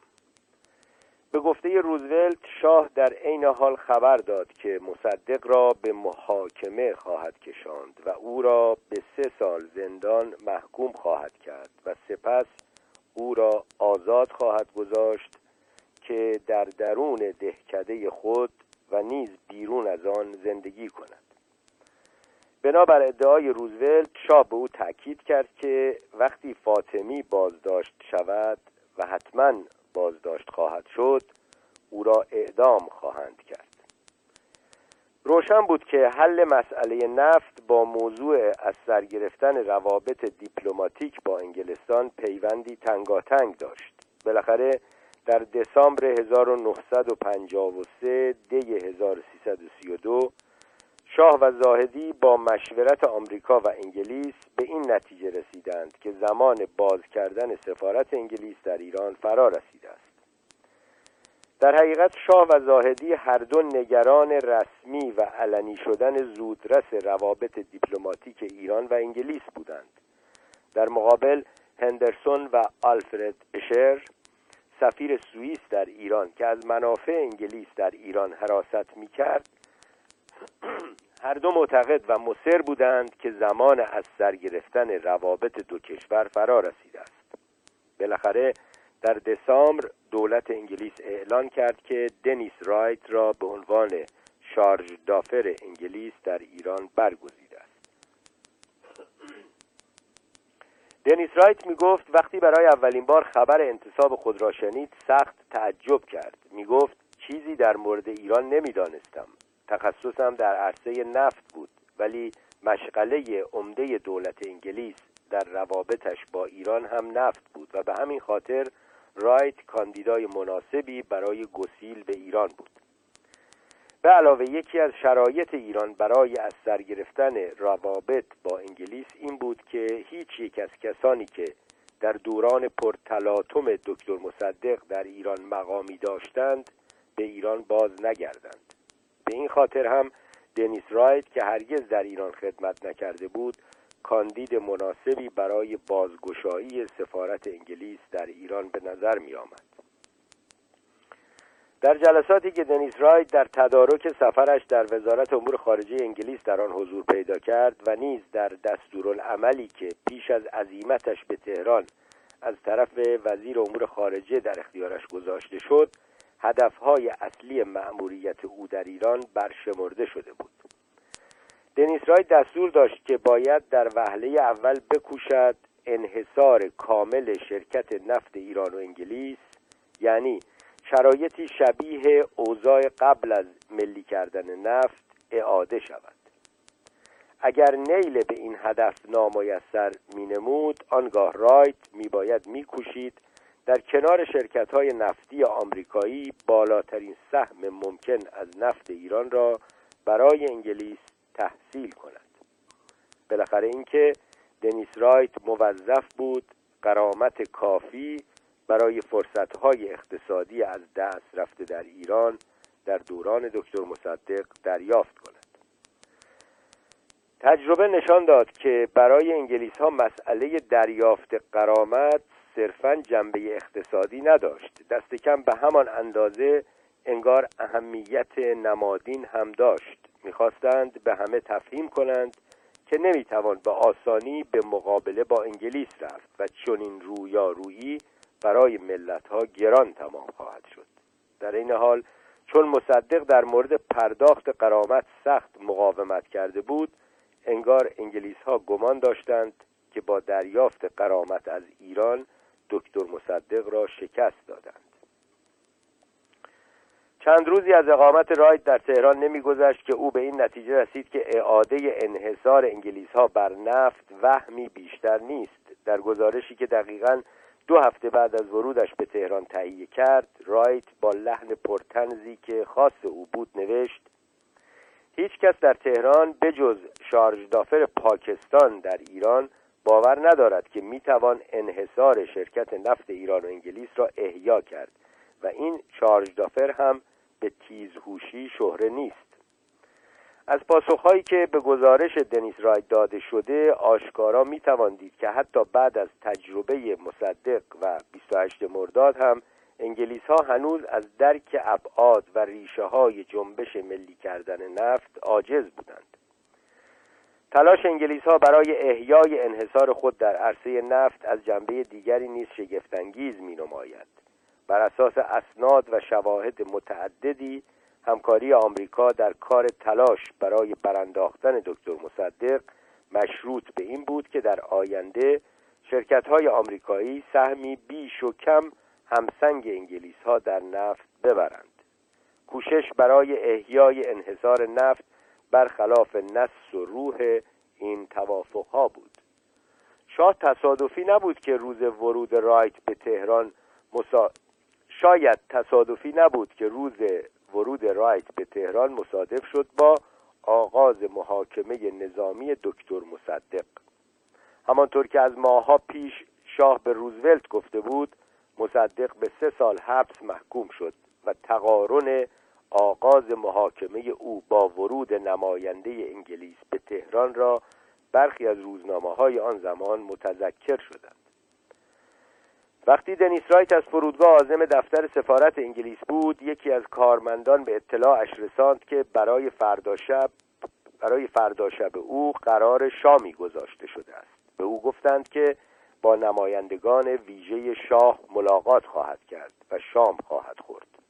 شب موعود دوست شاه ارنست برون و بهرام شاهروخ که در اوج قدرت نازی ها صدای رادیوی آلمان بود به دیدن دنیس رایت آمدند.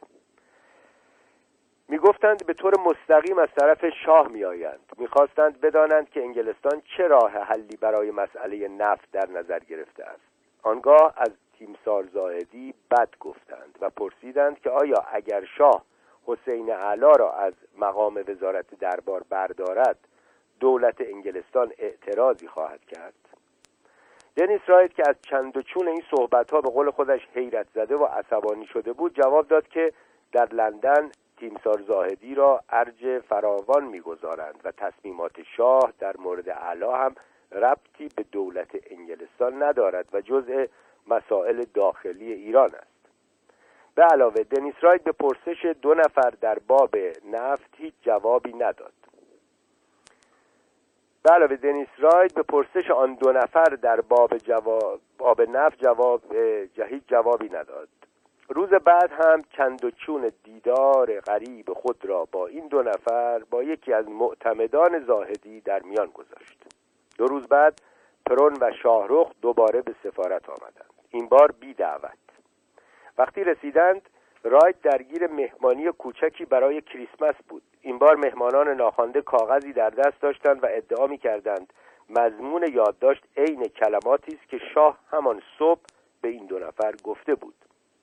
در یادداشت آمده بود همه مسائل مهم سیاسی یعنی مطالبی ورای مسائل جزئی دیپلماتیک باید از طریق یکی از این دو نفر به طور مستقیم با اعلی حضرت در میان گذاشته شود. در ادامه یادداشت آمده بود که وقتی شما در زمینه مسئله نفت دستورات لازم را از دولت مطبوع خود دریافت کردید لازم است پیش از طرح هر پیشنهادی به وزارت امور خارجه شما مضمون پیشنهاد خود را به اطلاع اعلی حضرت برسانید و منتظر پاسخ ایشان یا پیشنهاد تازه ای از سوی ایشان باشید. یادداشت با ذکر این عبارت به پایان می رسید که اعلی حضرت اصول پیشنهادی انگلستان برای حل مسئله نفت را میپذیرند ولی در عین حال تأکید دارند که هر توافقی نباید آبروی دولت ایران را ببرد. رایت نه از مضمون یادداشت راضی بود و نه از شکل انتقالش در جامعه این دو نفر. گفت که فکر دور زدن هیئت دولت و مذاکره مستقیم با شاه را بر نمیتابد. روز بعد از وزارت امور خارجه انگلستان کسب اجازه کرد که جزئیات این دیدارها و تلاشهای شاه برای حذف هیئت دولت از حلقه مذاکرات را با زاهدی و هیئت دولت در میان بگذارد. می‌گفت می‌خواهد کل ماجرا را برای زاهدی و وزیر امور خارجه ایران فاش کند. وزارت امور خارجه انگلیس با پیشنهاد رایت موافقت کرد و او هم بلافاصله کل ماجرا را با زاهدی در میان گذاشت. وقتی زاهدی شرح ماجرا را شنید سخت براشفت شاه در آن زمان در رامسر مشغول استراحت بود. زاهدی با هواپیما به دیدن شاه رفت و از این حرکات شاه و تلاشش برای حاشیه نشین کردن دولت در مسائل مهم مملکتی انتقاد کرد. شاه البته حاضر به قبول مسئولیت این کار نبود. به زاهدی و پس از چندی به دنیس رایت گفت که پرون و شاهروخ سر خود با سفارت تماس گرفتند. و پیامهایی را هم که آوردند از طرف شاه نبود. بعد از مدتی برای اثبات بیگناهی خود شاه پرون را عملا از دربار و از حلقه نزدیکترین دوستانش بیرون کرد و دیگر تا پایان عمر پرون حتی حاضر به دیدار و تا پایان عمر پرون حتی حاضر به دیدار با او هم نشد. گرچه این ماجرا روابط پرتنشی میان شاه و رایت و نیز شاه و زاهدی پدید آورد و گرچه در سال 1954 1333 تلاش شاه برای در دست گرفتن سیاست های نفتی و سیاست خارجی ایران ناکام ماند اما ده سال بعد وقتی دنیس رایت این بار در مقام سفیر انگلستان به ایران بازگشت عملا همان سیاقی را دنبال کرد که در کریسمس 1953 1332 پرون و شاهروخ از طرف شاه پیشنهاد کرده بودند. این بار دنیس رایت دیگر به حذف هیئت دولت و وزارت امور خارجه از حلقه مذاکرات اعتراضی نداشت و همه مسائل مهم نفتی و نظامی و اقتصادی را به طور مستقیم با شاه حل و فصل می‌کرد. تنها تفاوت میان واقعیت 1965 1344 و طرح 1954 1333 هویت روابط بود. اگر در کریسمس 1954 قرار بود پرون با شاهرخ نقش رابط شاه و سفارت انگلیس را بازی کنند در سالهای بعد از 1965 اسدالله علم وزیر دربار این نقش را بازی می کرد در آن زمان پرون بعد از مدتی بیماری در تهران تک و تنها درگذشته بود و یادداشتهای علم آشکارا نشان می دهد که در آن سالها همه سیاست های کلان کشور در دست شاه متمرکز بود. البته در 1954 1333 هم گرچه شاه ادعا کرد که پرون سر خود به سفارت رفته ولی چیزی از تلاش خود برای برکناری زاهدی نکاست. هر از گاهی مسئله برکناری زاهدی را با سفرای آمریکا یا انگلیس مطرح می‌کرد و هر بار این استمزاج ها با مخالفت این دو دولت مواجه می‌شد. برای مثال در ماه می 1954 خرداد 1133 شاه به شکلی گذرا در جلسه احتمال برکناری زاهدی را مطرح کرد. جان فاستر دالاس وزیر امور خارجه وقت آمریکا در تلگرافی به سفارت آمریکا در ایران دستور داد که هر طور شده به شاه تفهیم کنید که دولت آمریکا قاطعانه از دولت زاهدی حمایت می کند و نشانه هایی که حکایت از تلاش شاه برای برکناری زاهدی دارند همه مایه نگرانی عمیق دولت آمریکاست یکی از مهمترین علل این پشتیبانی این بود که دو دولت آمریکا و انگلیس گمان داشتند که زاهدی از قدرت و جذبه و نفوذ کافی برای حل مسئله نفت برخوردار است. فقط دولت های آمریکا و انگلیس نبودند که در مقابل استمزاج های شاه مقاومت می کردند. به روایت سفارت انگلیس در ایران مجلس شورای ملی به سه دسته مختلف تقسیم شده بود. آدم های شاه که اکثریت دارند طرفداران زاهدی و گروه کوچکی از روشنفکران ملی مخالف. به دیگر سخن تلاش شاه برای برکناری زاهدی در مجلس هم مخالفانی داشت. شاه به چند دلیل می‌خواست زاهدی را برکنار کند. بیش از همه تنش این دو در واقع تکرار تنشی بود که میان شاه و نخست وزیران مقتدری چون قوام و مصدق پیش آمده بود. آنها می‌خواستند شاه صرفا به اعمال قدرت هایی که قانون اساسی برایش تعیین کرده بود بسنده کند. می‌گفتند شاه باید سلطنت کند نه حکومت. زاهدی هم با تکیه به سوابق شخصی و اقتدار نظامی و سرمایه سیاسی که در نتیجه برانداختن مصدق به دست آورده بود حاضر نبود چیزی از قدرت قانونی نخست وزیر را به شاه وا بگذارد. به علاوه چندین مسئله دیگر هم اسباب تنش حتی بیشتر شاه و نخست وزیر می‌شد. یکی از مسائل مورد اختلاف تلاش شاه برای برگماردن ابوالحسن ابتهاج به ریاست سازمان برنامه بود. در آن مقام او عملا بر مهمترین طرحهای اقتصادی و عمرانی کشور نظارت پیدا می‌کرد. زاهدی تا مدتی در مقابل این خواست شاه مقاومت کرد اما بالاخره با اکراه به خواست شاه تن در داد. ولی در این حال مخالفت خود با ابتهاج را ادامه داد.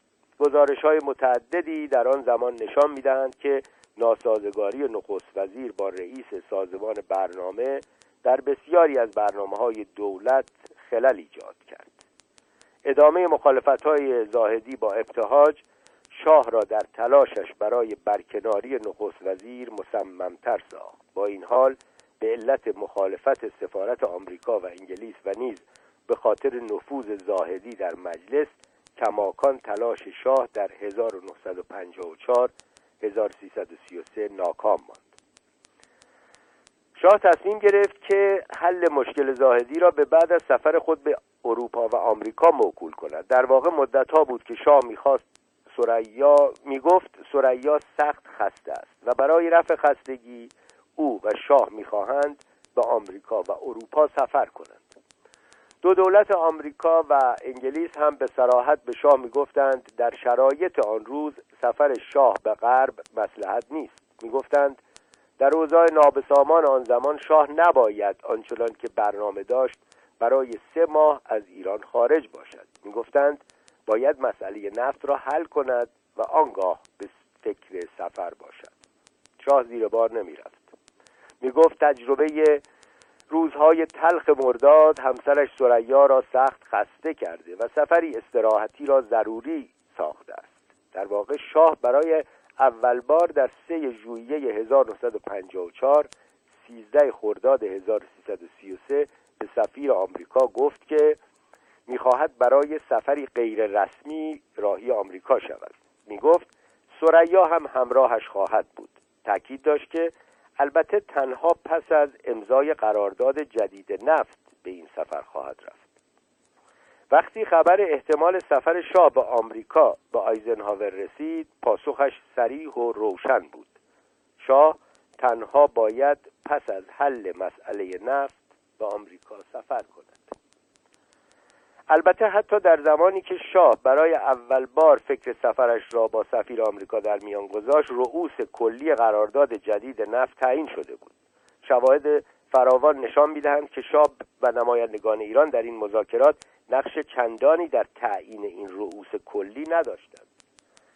در 24 فوریه 1954 5 اسفند 1133 وزیر امور خارجه آمریکا در تلگرافی به سفارت آمریکا در ایران از امضای تفاهم نامه بین آمریکا و انگلیس در مورد نفت ایران خبر داد. به گفته جان فاستر داراس دولت آمریکا آماده است از طرح قراردادی جانبداری کند که در آن شرکت نفت انگلیس چهل درصد از نفت ایران را از آن خود خواهد کرد.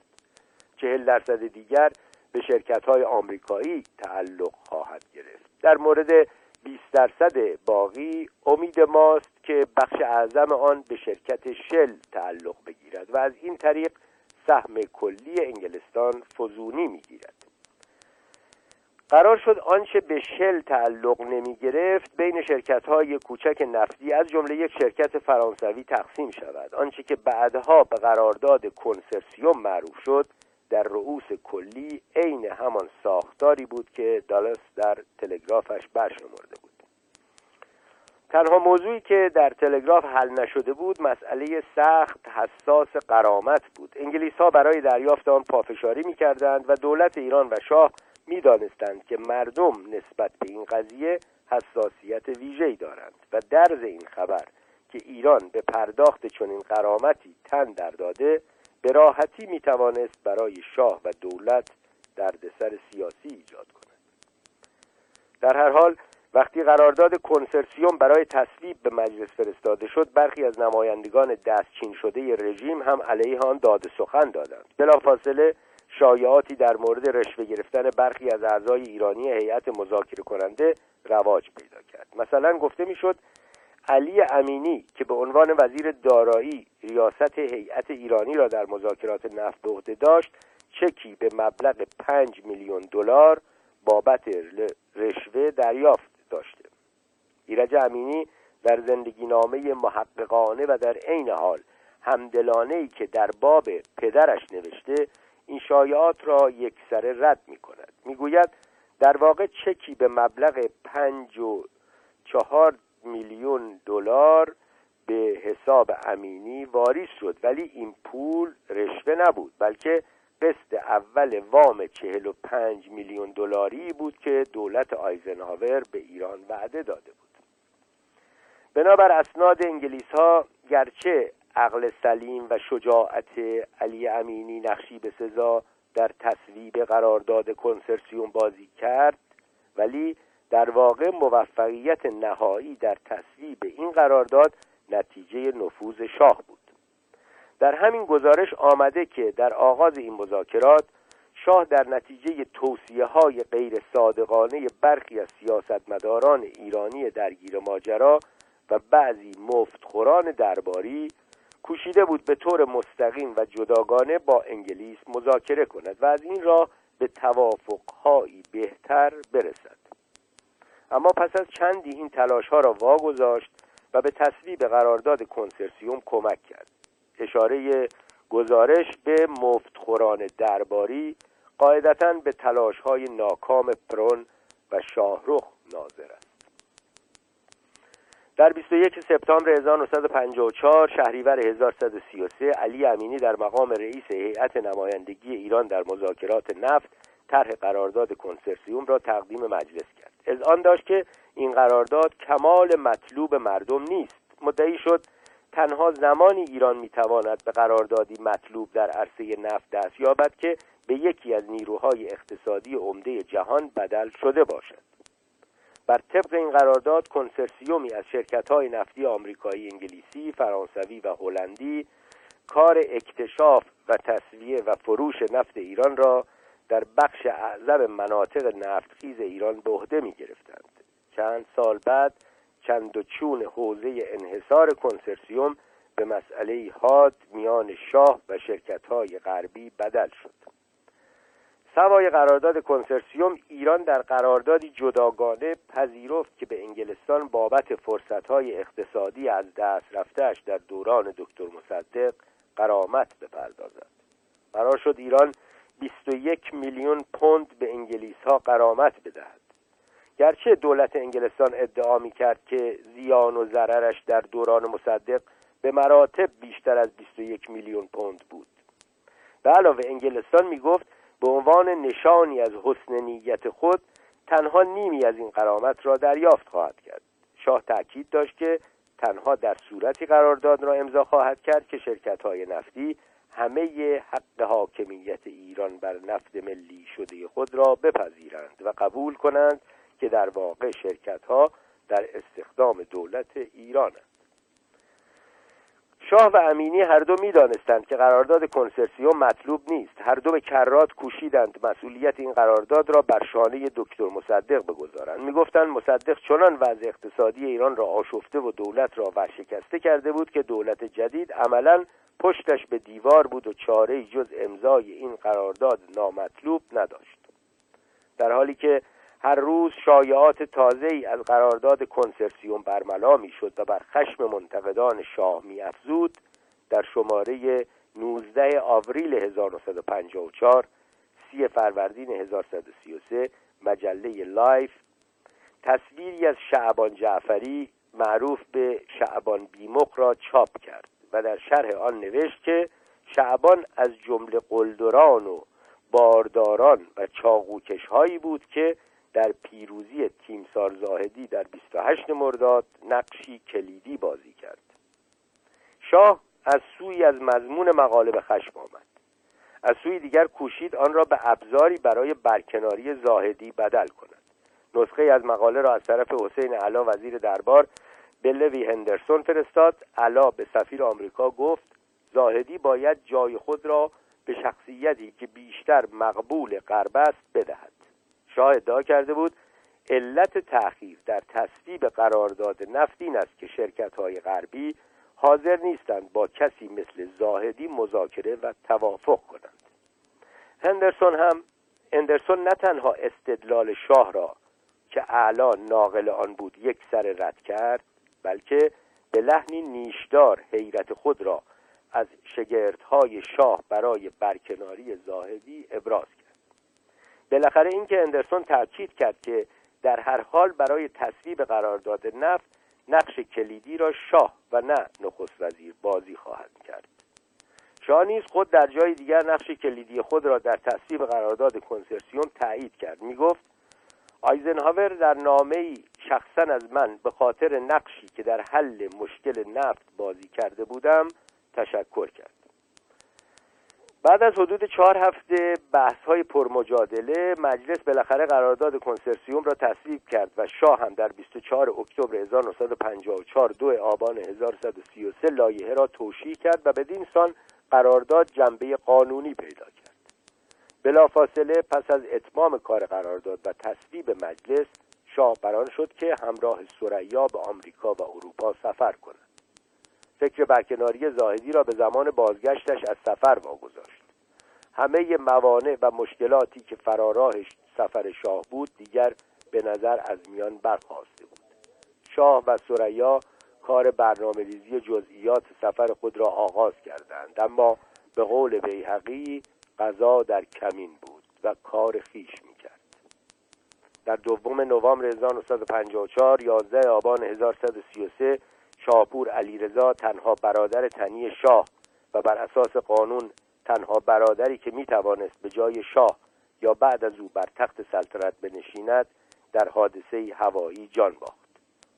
از کناره دریای خزر آزم تهران بود. در فرودگاه به او هشدار دادند که هوا طوفانی است و پرواز با هواپیمای کوچکی که در اختیارش بود خطرناک می‌تواند بود. ولی علیرضا به این هشدارها وقعی نگذاشت. آن شب خاندان سلطنتی همه منزل ملکه مادر مهمان بودند. علیرضا هم می‌خواست حتما به مهمانی مادرش برسد ولی او هرگز به آنجا نرسید. در واقع او هم مثل پدرش رضاشاه به وقتشناسی شهره بود و وقتی سر موقع در منزل مادرش حضور پیدا نکرد همه نگران شدند که حتما حادثه ای برای او پیش آمده است. طولی نکشید که خبر ناپدید شدن هواپیمای او به شاه و مادرش رسید. کار جستجو برای یافتن جسد علیرضا و لاشه هواپیما بلافاصله آغاز شد. کاری سخت دشوار بود. هوا کماکان طوفانی و منطقه‌ای که هواپیما در آن احتمالا سقوط کرده بود کوهستانی و صعب بود. پس از چندی بالاخره جسد پیدا شد. در تهران پیش و پس از یافته شدن جسد. بازار شایعه در مورد ناپدید شدن علیرضا داغ بود. برخی مدعی بودند که شاهزاده به شوروی پناهنده شده است. برخی دیگر می‌گفتند علیرضا جاه طلب بود و شاه نگران قدرت طلبی های برادرش بود. می‌گفتند شاه در قتل برادرش دست داشت. شواهد حکایت از آن دارد که مرگ علیرضا حادثه بیش نبود. جالب اینجاست که مرگ برادر از سوی سفر شاه و سریا به آمریکا را اندکی به عقب انداخت و از سوی دیگر بر ضرورت این سفر افزود. با مرگ علیرضا مسئله تولد پسری که بتواند نقش ولیعهدی را به عهده بگیرد برای شاه و خاندان پهلوی اهمیتی دوچندان یافت. در حقیقت یکی از علل اصلی عجله شاه و سریا برای سفر به آمریکا مشورت با پزشکان متخصص نازایی بود. چند ماهی پس از بازگشت از روم شاه روزی به سریا گفته بود آیا وقت آن نرسیده که به فکر تولد تولید ولیعهدی برای ایران بیفتیم؟ از آنجا که شاه پیشتر صاحب دختری شده بود به نظر قطعی می آمد که سریا نازاست و یکی از هدفهای اصلی سفر آمریکا استمداد از متخصصان نازایی آنجا بود. بالاخره در 5 دسامبر 1954 14 آذر 1333 شاه و سریا سفر سه خود به آمریکا و اروپا را آغاز کردند. تنها چند روز از این سه ماه صرف دیدارهای رسمی از آمریکا، انگلستان و آلمان شد. بقیه اوقات شاه و سریا و همراهانشان در آمریکا و اروپا گردش می کردند. هر جا می توانستند با بازیگران پرآوازه سینما دمخور و همدم می شدند. باب هوب، استر ویلیامز، همفری بوگارت، گریس کلی، لورن باکال و ویلیام رندولف هرست دو ویلیام رندولف هرست دوم از جمله این مشاهیر و بازیگران بودند. شاه و ثریا به قصر معروف مسکونی ویلیام هرست که روایتی خیالی از آن را در فیلم پرآوازه شهروند کین ساخته اورسون ولز مشاهده می‌توان کرد سفر کردند و شبی در آنجا گذراندند. برای شاه و سریا یکی از مهمترین بخشهای سفرشان دیدار از بیمارستان نیویورک و مشاوره با متخصصان نازایی آنجا بود. شگفت این که حدود 25 سال بعد شاه هنگامی که در آستانه مرگ بود نه تنها به همین بیمارستان بازگشت بلکه در همان اتاقهایی جای داده شد که در سفرش با سریا در آنها مانده بودند. به روایت سریا پزشکانی که او را معاینه کردند پس از آزمایش های متعدد به این نتیجه رسیدند که همه چیز به زودی به حال طبیعی برخواهد گشت. گویا گفته بودند که سریا مشکل نازایی ندارد و پس از مدتی استراحت و فراغت از تکانها دلهوره ها و نگرانی های دو سال اخیر دیگر مانعی در راه باروری و حامل شدن نخواهد داشت. دست کم یک منبع بر آن است که شاه و سریا در بستون هم با متخصصان بیماری های زنان مشورت کردند و در آنجا تشخیص با این بود که سریا هرگز باردار نمی‌تواند شد. در پانویس توضیح داده شده یکی از این پزشکان با من در مورد چند و چون دیدار سریا از بستون سخن گفت و جزئیات بسیار جالبی در این باب در اختیار داشت. می گفت به لحاظ احترام به خصوصی بودن این جزئیات ذکرشان و ذکر نام او مناسب نیست. ادامه متن. در آن روزها این واقعیت که شاه و ملکه به مسافرتی طولانی و تفریحی مبادرت کرده اند مورد بحث و نقد برخی از مطبوعات آمریکایی قرار گرفت. برای مثال مجله نیوزویک به زبانی پرتنش نوشت حتی شاهنشاه زل الله قبله عالم و کانون جهان هم به هر حال مستحق تعطیلات است. شاه و ملکه این زمستان را در سفری خصوصی در آمریکا میگذرانند.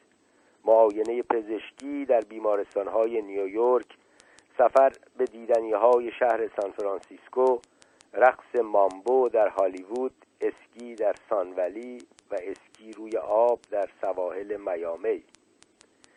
البته این سفرها خالی از حادثه و گاه جنجال نبود. در شهری زنی ادعا کرد که از شاه بچه دار شده بود. بعد از مذاکراتی متقاعدش کردند که سکوت اختیار کند. سفر به میامی هم پرحادثه تر از آنچه شاه و سریا خیال می کردند از آب درآمد. هنگامی که سریا با مایو مشغول اسکی روی آب بود عکسی از او گرفته شد. یکی از اطرافیان شاه سعی کرد فیلم این تصویر را از عکاس بخرد ولی تلاشش ناکام ماند. بهایی که شاه و برخی از ایرانیان بهایی مذهب برای این تصویر پرداختند چند ماه بعد روشن شد. مدتی بعد از بازگشت شاه و سریا به ایران حملات گسترده سازمان یافته علیه اماکن مقدس بهایی در تهران و دیگر شهرها و نیز علیه بهایی ها آغاز شد. ویرانی مقدسترین مکان مذهب بهاییت در تهران به دست یکی از عمرای ارتش و تصویر کذایی او و مشتی سرباز و کارگر بیل و کلنگ به دست و خشم ویرانگر در چشم از قنبارترین یادگارهای این حملاتند. در آن زمان هم سازمان ملل و هم بسیاری از دولتها از جمله دولتهای آمریکا و انگلیس به این حملات اعتراض کردند و آن را نشانی از نقض آشکار حقوق بشر دانستند. در واکنش به این انتقادات روزی علم دنیس رایت را که در آن زمان نفر دوم سفارت انگلیس در ایران بود به منزل خود دعوت کرد. روایت رایت از این دیدار سخت خواندنی است. می گفت علم به طرف یخچال بزرگی رفت که در گوشه ای از همان اتاق نشیمن قرار داشت. از داخل یخچال دو شماره از مجله های آمریکایی را بیرون کشید. در یکی از آنها تصویری از سریا بود در حالی که لباس شنای انگار نیمه اوریان به تن داشت. در دومی مقاله بود که ادعا می کرد شاه از دختر یکی از خانواده های سرشناس آمریکا صاحب فرزندی شده است. به ادعای علم نسخه از این مجله ها به دست آیت الله بروجردی افتاده بود و او هم از طریق فلسفی به شاه هشدار داده بود که یا باید مراکز بهایی در ایران را جمع کند یا این واقعیت را بپذیرد که او عکس ها را در اختیار همگان قرار خواهد داد و حمله علیه بهاییان را نیز به تحریک منبر و ملا به راه خواهد انداخت. در بخشی رس در بخش رسمی سفرهای شاه او با برخی سران کشورها دیدار و مذاکره کرد. در آمریکا محور اصلی مذاکرات او با مقامات دولت آیزنهاور مسئله چند و چون ارتش ایران و میزان کمک های تسلیحاتی و فنی آمریکا به ایران بود. شاه در پی ایجاد ارتش بزرگتر و مسلح به جدیدترین سلاحهای پیشرفته بود. از آمریکا انتظار داشت که با کمک های خود به این آرزوی شاه جامه تحقق بپوشاند. اما دولت آیزنهاور با سیاست و نگاه شاه مخالف بود. هشدار می‌داد که شاه نباید در پی ایجاد ارتشی باشد که مخارجش اقتصاد ایران را فلج کند. آیزنهاور در این حال به شاه تاکید کرد که آمریکا به حفظ امنیت و تمامیت ارزی ایران متعهد است. می گفت کوههای زاگرس نخستین خط جبهه دفاع در برابر تهاجم شوروی در خاور میانند. در واقع از همین سفر تا پایان دوران سلطنت شاه مسئله ارتش ایران و بودجه نظامی کشور یکی از محورهای معمولا پرتنش روابط شاه با آمریکا بود. تنها استثناء بر این قاعده دوران نیکسون بود که در آن شاه می توانست هر چند می خواهد از آمریکا اسلحه بخرد. از همان سفر شاه در عین حال بران شد که آمریکا را به امضای پیمان دفاعی دو جانبه متقاعد کند. آمریکا زیر بار نمی رفت و شکلگیری پیمان بغداد که بعدها سنتو نام گرفت بخشی از تلاش آمریکا برای راضی کردن شاه بود. در واقع به جای پیمان دو جانبه آمریکا پیمان بغداد پدید آمد که آمریکا در آن نقش ناظر فعال داشت و دست کم این احتمال را ایجاد می کرد که در صورت حمله شوروی به ایران آمریکا به اقتضای نقشش در سنتو به دفاع از ایران خواهد آمد البته پیوستن ایران به چنین پیمان دفاعی به این معنا بود که دیگر ایران کشوری بیطرف نبود و آشکارا در اردوگاه غرب قرار می.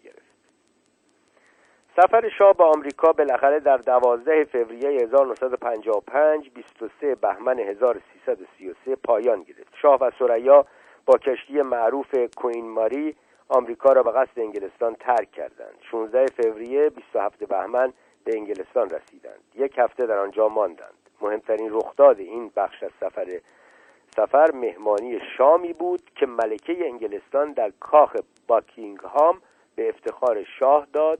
چرچیل و آنتونی ایدن هر دو جزء مدعوین ملکه بودند.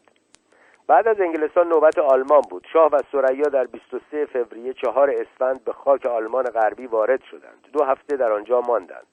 آلمان میهن دوم سریا بود. قرار شد در این مدت دختر شاه شهناز که در بلژیک مشغول تحصیل بود برای دیدن پدرش به آلمان سفر کند. گویا در روزی که قرار بود پدر و دختر دیدار کنند سریا از سر حسادت دعوا راه انداخت و روزگار را بر شاه تنگ کرد. حتی بعد از بازگشت سریا و شهناز به ایران هم شاه هرگز نتوانست به تنشهای موجود بین همسر و دخترش پایان دهد. در دوازدهم ماه مارس 1955 21 اسفند شاه و سریا به تهران بازگشتند. زاهدی در فرودگاه به استقبال شاه آمده بود. بیماری گاوت یا نقرس داشت و آن روز از زور درد چند بار ناچار به استراحت شد. باران می آمد و هوا اندکی سرد بود. با این حال هزاران نفر در مسیر حرکت شاه و ملکه از آنها به گرمی استقبال کردند. یکی دو هفته پس از بازگشتش به تهران شاه تلاش نهایی خود برای برکناری زاهدی را آغازید. حتی پیش از آغاز مسافرتش به غرب شاه در فکر زمین سازی برای برقرار کردن زاهدی بود. هیئتی از معتمدان خود را موظف کرده بود زمینه رفتن زاهدی را در مجلس و در میان ارباب جرائد فراهم کنند. اعضای این هیئت که علی امینی و اسدالله علم را هم شامل می‌شد خود را پولیت برو میخواندند. در این حال شاه که از هر فرصتی استفاده می کرد تا در پیش سفرهای آمریکا و انگلیس از زاهدی انتقاد کند. می گفت او توان انجام اصلاحات لازم در کشور را ندارد. می گفت به مشتی اطرافیان فاسد سخت وفادار است. گرچه سفارت آمریکا انتقادهای شاه از اطرافیان فاسد زاهدی را به جد می گرفت انگلیس ها می گفتند این حرفها صرفا مستمسکی برای برکناری زاهدی هند می‌گفتند خود شاه هم کم اطرافیان فاسد ندارد. وقتی شاه از بیماری زاهدی خبردار شد آن را هم به جمع دلایلی برای برکناری نخست وزیر افزود. دلیل سوم و عامل تازه‌ای که به نفع شاه تمام شد نامه ای بود که زاهدی اندکی پس از بازگشت شاه به او نوشت. در نامه آمده بود که یا باید ابتهاج را کنار گذاشت یا من استعفا خواهم داد. در واقع پس از بازگشتش به ایران شاه خبردار شد که اختلافات زاهدی و ابتهاج به حدی رسیدند که عملا کار دولت فلج مانده است. ظاهرا آنچه زاهدی در 23 مارس دو فروردین به تیمور بختیار گفت معید مضمون این نامه است. بختیار می گفت زاهدی بر سبیل گله به او گفته است نمی‌دانم چرا بعد از این همه خدمتی که به او کرده ام شاه قصد برکناریم را دارد. زاهدی حتی گویا گفته بود اگر مرا مجبور به استعفا کنند به جای اروپا به آمریکای جنوبی خواهم رفت و در آنجا آزادانه خواهم توانست نظراتم را درباره حکام فعلی ایران بازگو کنم. حدود یک ماه پس از بازگشتش به تهران شاه گامهای نهایی برای برکناری زاهدی را برداشت. اول قرار شد برخی از معتمدان شاه از زاهدی بخواهند استعفا کند اما زاهدی زیر بار نمی‌رفت. بالاخره شاه علم را به دیدن زاهدی فرستاد و از او خواست که از نخست وزیری کناره بگیرد. مذاکرات بین زاهدی و شاه از طریق علم دو روز طول کشید. دعوا از جمله بر سر چند و چون استعفانامه زاهدی بود. خود شاه روایت نهایی استعفانامه زاهدی را تصویب کرد و بالاخره در هفتم آوریل 17 فروردین نخست وزیر استعفا داد و بلافاصله ایران را به قصد اروپا ترک کرد. دلزدگی و عصبانیت در سلوک زاهدی در آن یکی دو روز آخر مشهود بود. احساس می‌کرد شاه در عوض قدردانی از او که تاج و تخت پهلوی را نجات داده بود از همان آغاز بنا را بر کارشکنی و تلاش برای برکناریش گذاشته بود. بلافاصله پس از دریافت استعفانامه زاهدی شاه از دوران فترت مجلس بهره گرفت و حسین اعلا را به عنوان نخست وزیر برگمارد. به گفته سفارت انگلیس اعلا مناسب ترین ابزار شاه برای تسخیر کامل قدرت و عملا حذف مقام نخست وزیری بود. شاه می‌خواست زمام امور مملکت را مستقیم در دست گیرد و علا به دلایلی چند حربه مناسبی برای این کار بود. از سوی بیشتر از هفتاد سال سن داشت و بیمار بود و بلافاصله پس از دریافت حکم نخست وزیری برای معالجه به خارج سفر کرد. وقتی هم که از سفر برگشت وضع مزاجیش اجازه نمی‌داد که روزی بیش از یک یا دو ساعت کار کند. چند هفته بعد از خروج زاهدی از ایران سفارت انگلیس در گزارشی نتیجه گرفت که امور روزمره دولت در عمل در دست شاه است و اعلم هم نقشی جز پادویی ندارد. نخست وزیر دیگر نه قدرت نه اعتباری دارد. در این لحظه انگار همه چیز بر وفق مراد شاه بود. تشکیلات حزب توده متلاشی شده بود و رهبرانش به اروپای شرقی یا شوروی رفته بودند. سران جبهه ملی هم چون دکتر مصدق یا در زندان بودند یا در عرصه سیاسی فرصت فعالیت نداشتند. وقتی یکی از اعضای فدایان اسلام علیه جان اعلا سوء قصدی کرد شاه فرصت را غنیمت شمرد و دستور بازداشت بسیاری از رهبران این تشکیلات را صادر کرد. از جمله بازداشت شدگان آیت الله کاشانی بود که از رهبران معنوی فداییان به شمار می‌رفت. نواب صفوی پایگزار گروه و خلیل تحماسبی قاتل رزمارا که به همت کاشانی و همراهی برخی از سران جبهه ملی در مجلس از زندان آزاد شده بود و چون قهرمانی مورد استقبال کاشانی قرار گرفته بود هم بازداشت شدند.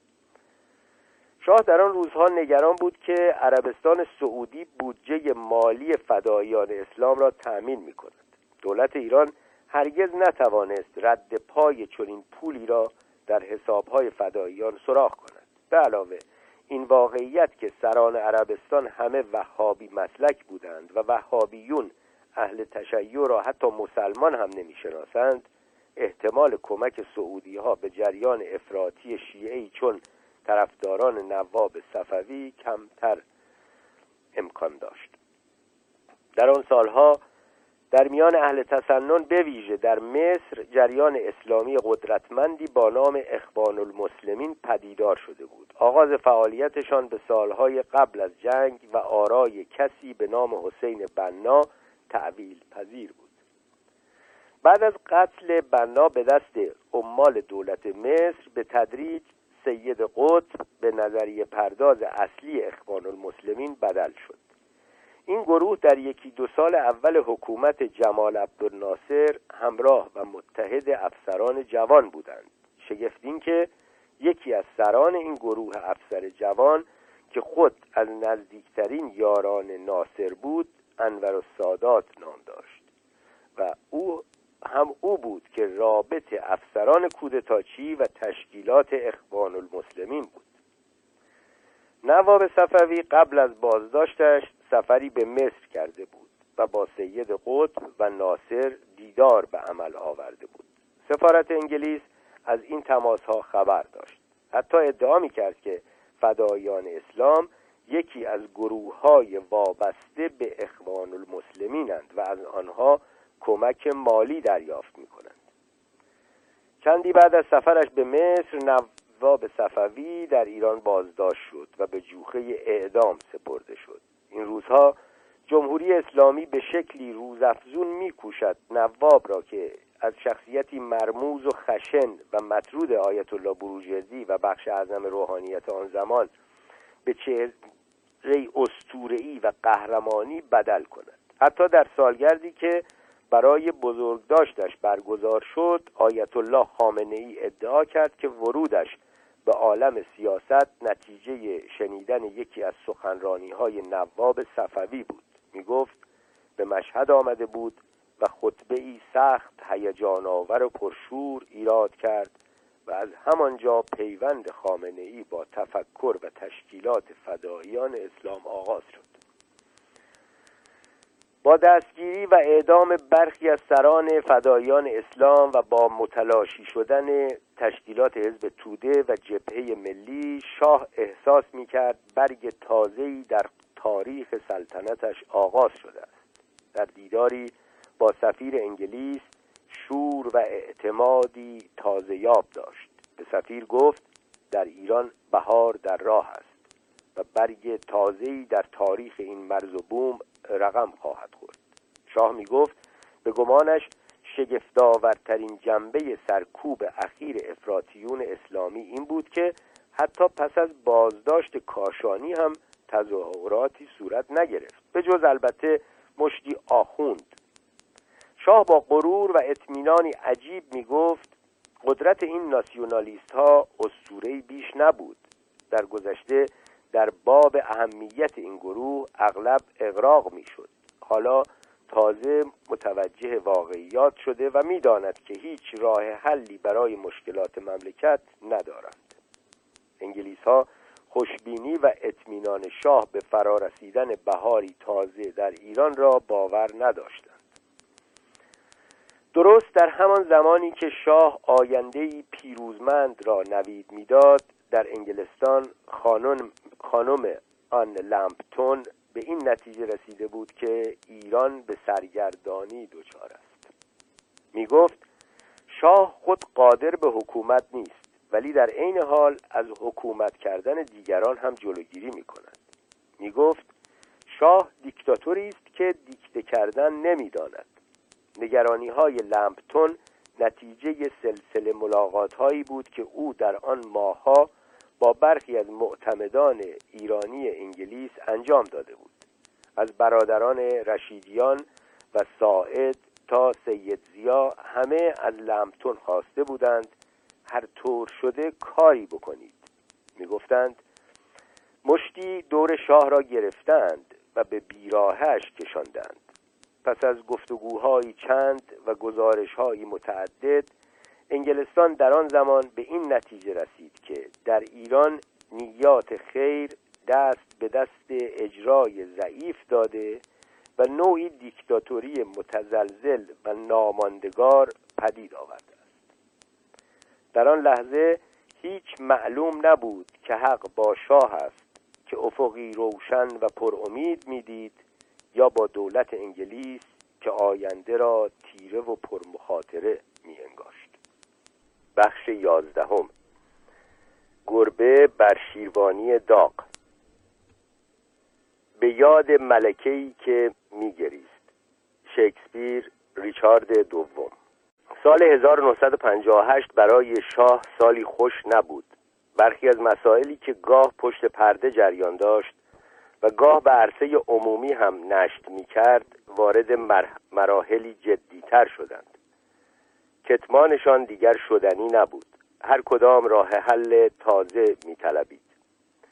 از یک سو تنشهای شاه با دولت آمریکا که اساساً بر محور ابعاد بودجه نظامی ایران و چند و چون تسلیحات ارتش دور می‌زد به مرحله تازه‌ای وارد شد و پیامدهای گاه شگفتانگیز به همراه داشت از سوی دیگر نیاز شاه به اولادی ذکور و واقعیت نازایی سریا زندگی خصوصی و سیاسی شاه را به شکلی تفکیک ناپذیر به هم گره زد.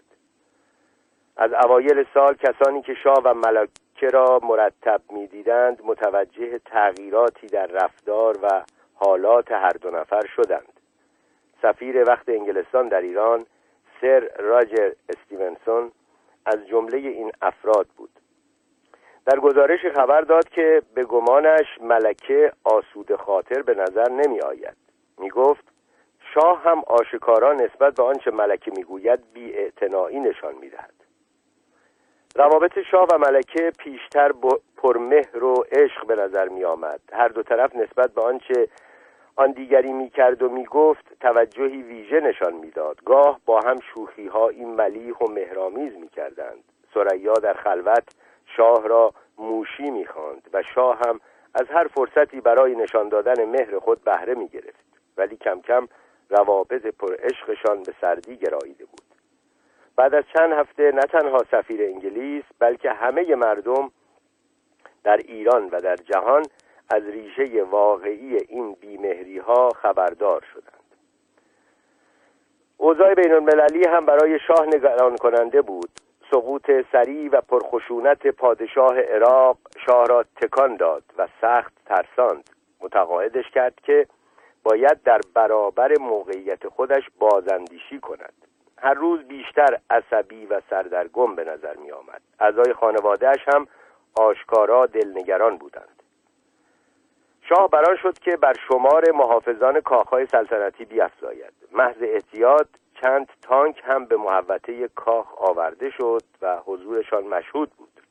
منابع شوروی که در آن روزها دل خوشی از شاه نداشتند و از هر فرصتی برای ضربه زدن به او و وجهش بهره می گرفتند حتی مدعی شدند که شاه دستور داده هواپیمایی آماده پرواز در فرودگاه تدارک شود تا در صورت تکرار انقلابی از نوع عراق در ایران او بتواند به سرعت از ایران فرار کند.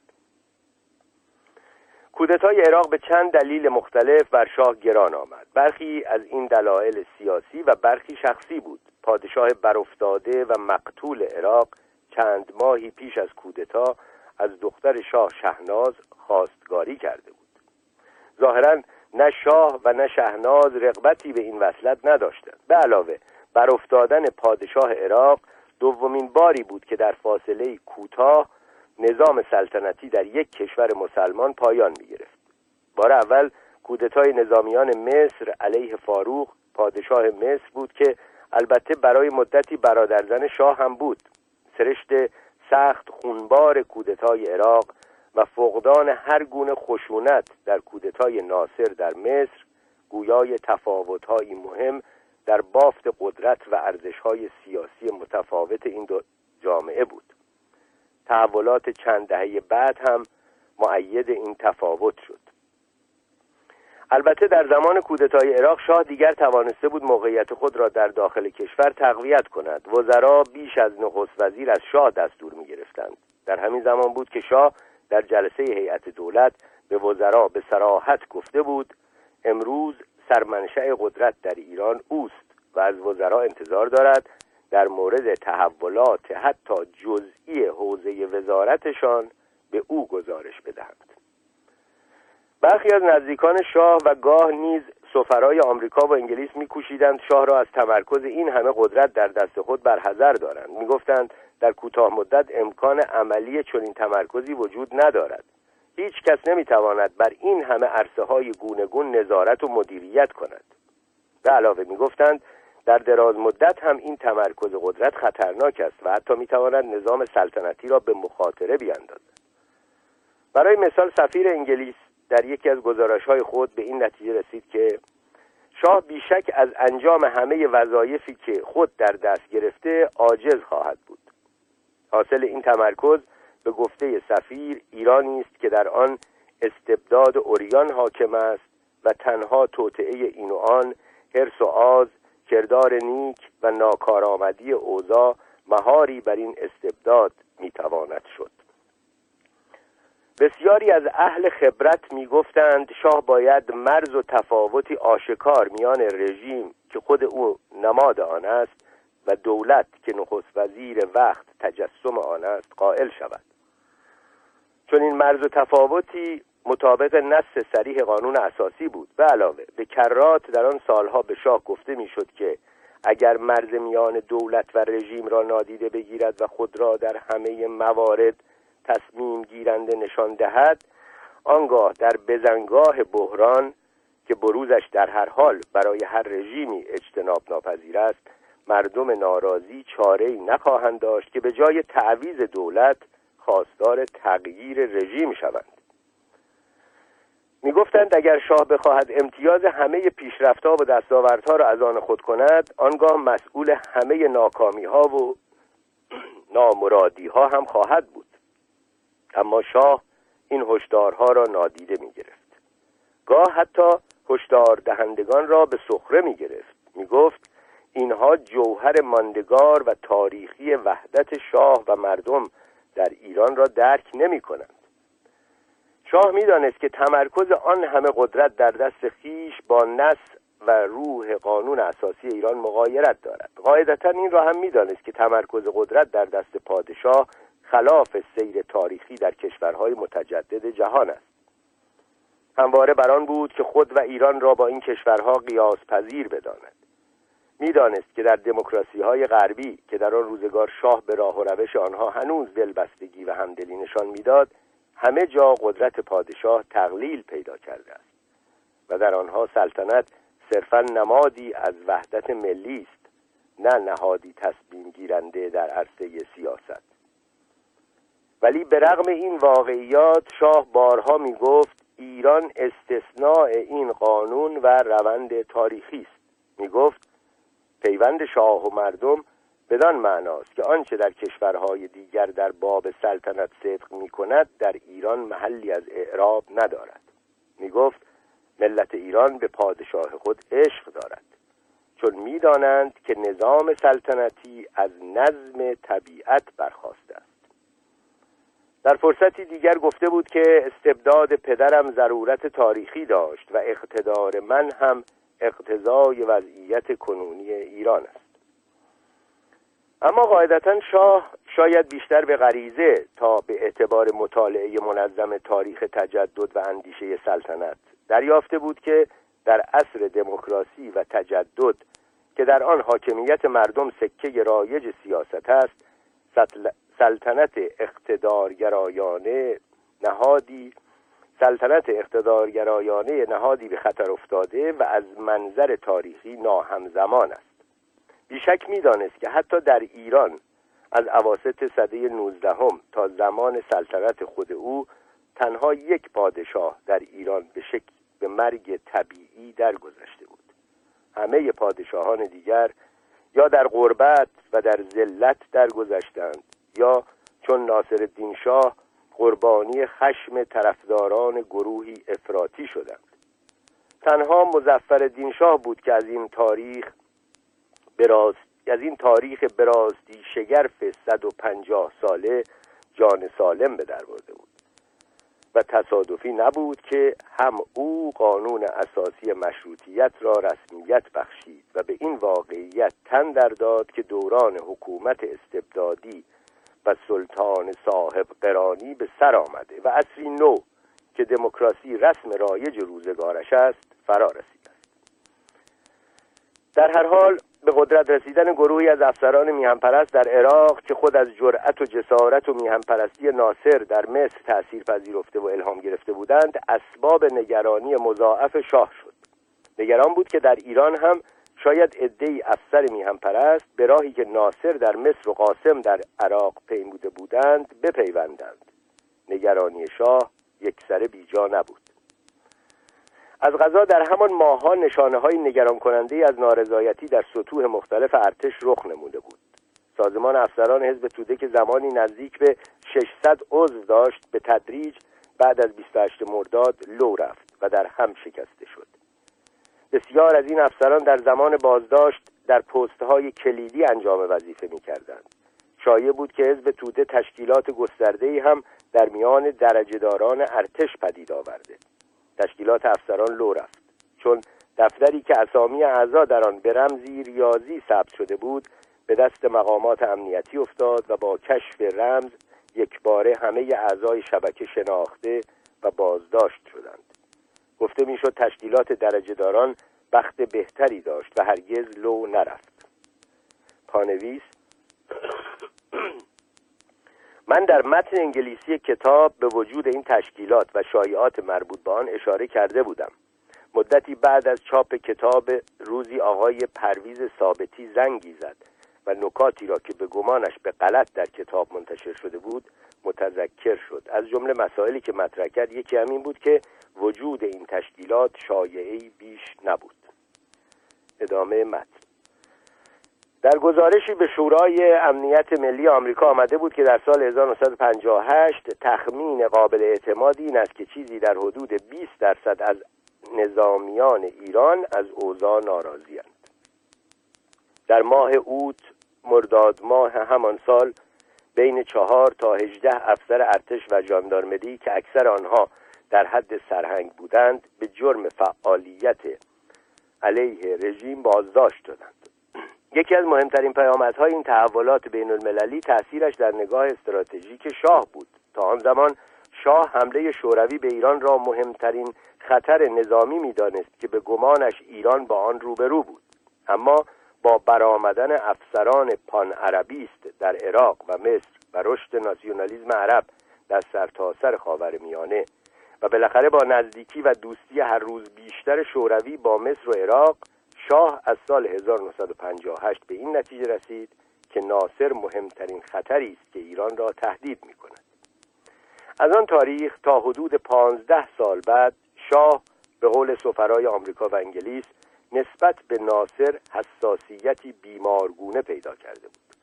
دست ناصر را در پس هر حادثه و رخداد در منطقه سراغ می‌کرد. حتی آرایش نظامی پایگاه های هوایی و محل استقرار رادارهای جدید در این دوران متأثر از نگرانی جدید شاه از تحریکات ناصر و عراق تغییر کرد و از آن پس صد کردن ارتش مهاجم عراق را مد نظر داشت.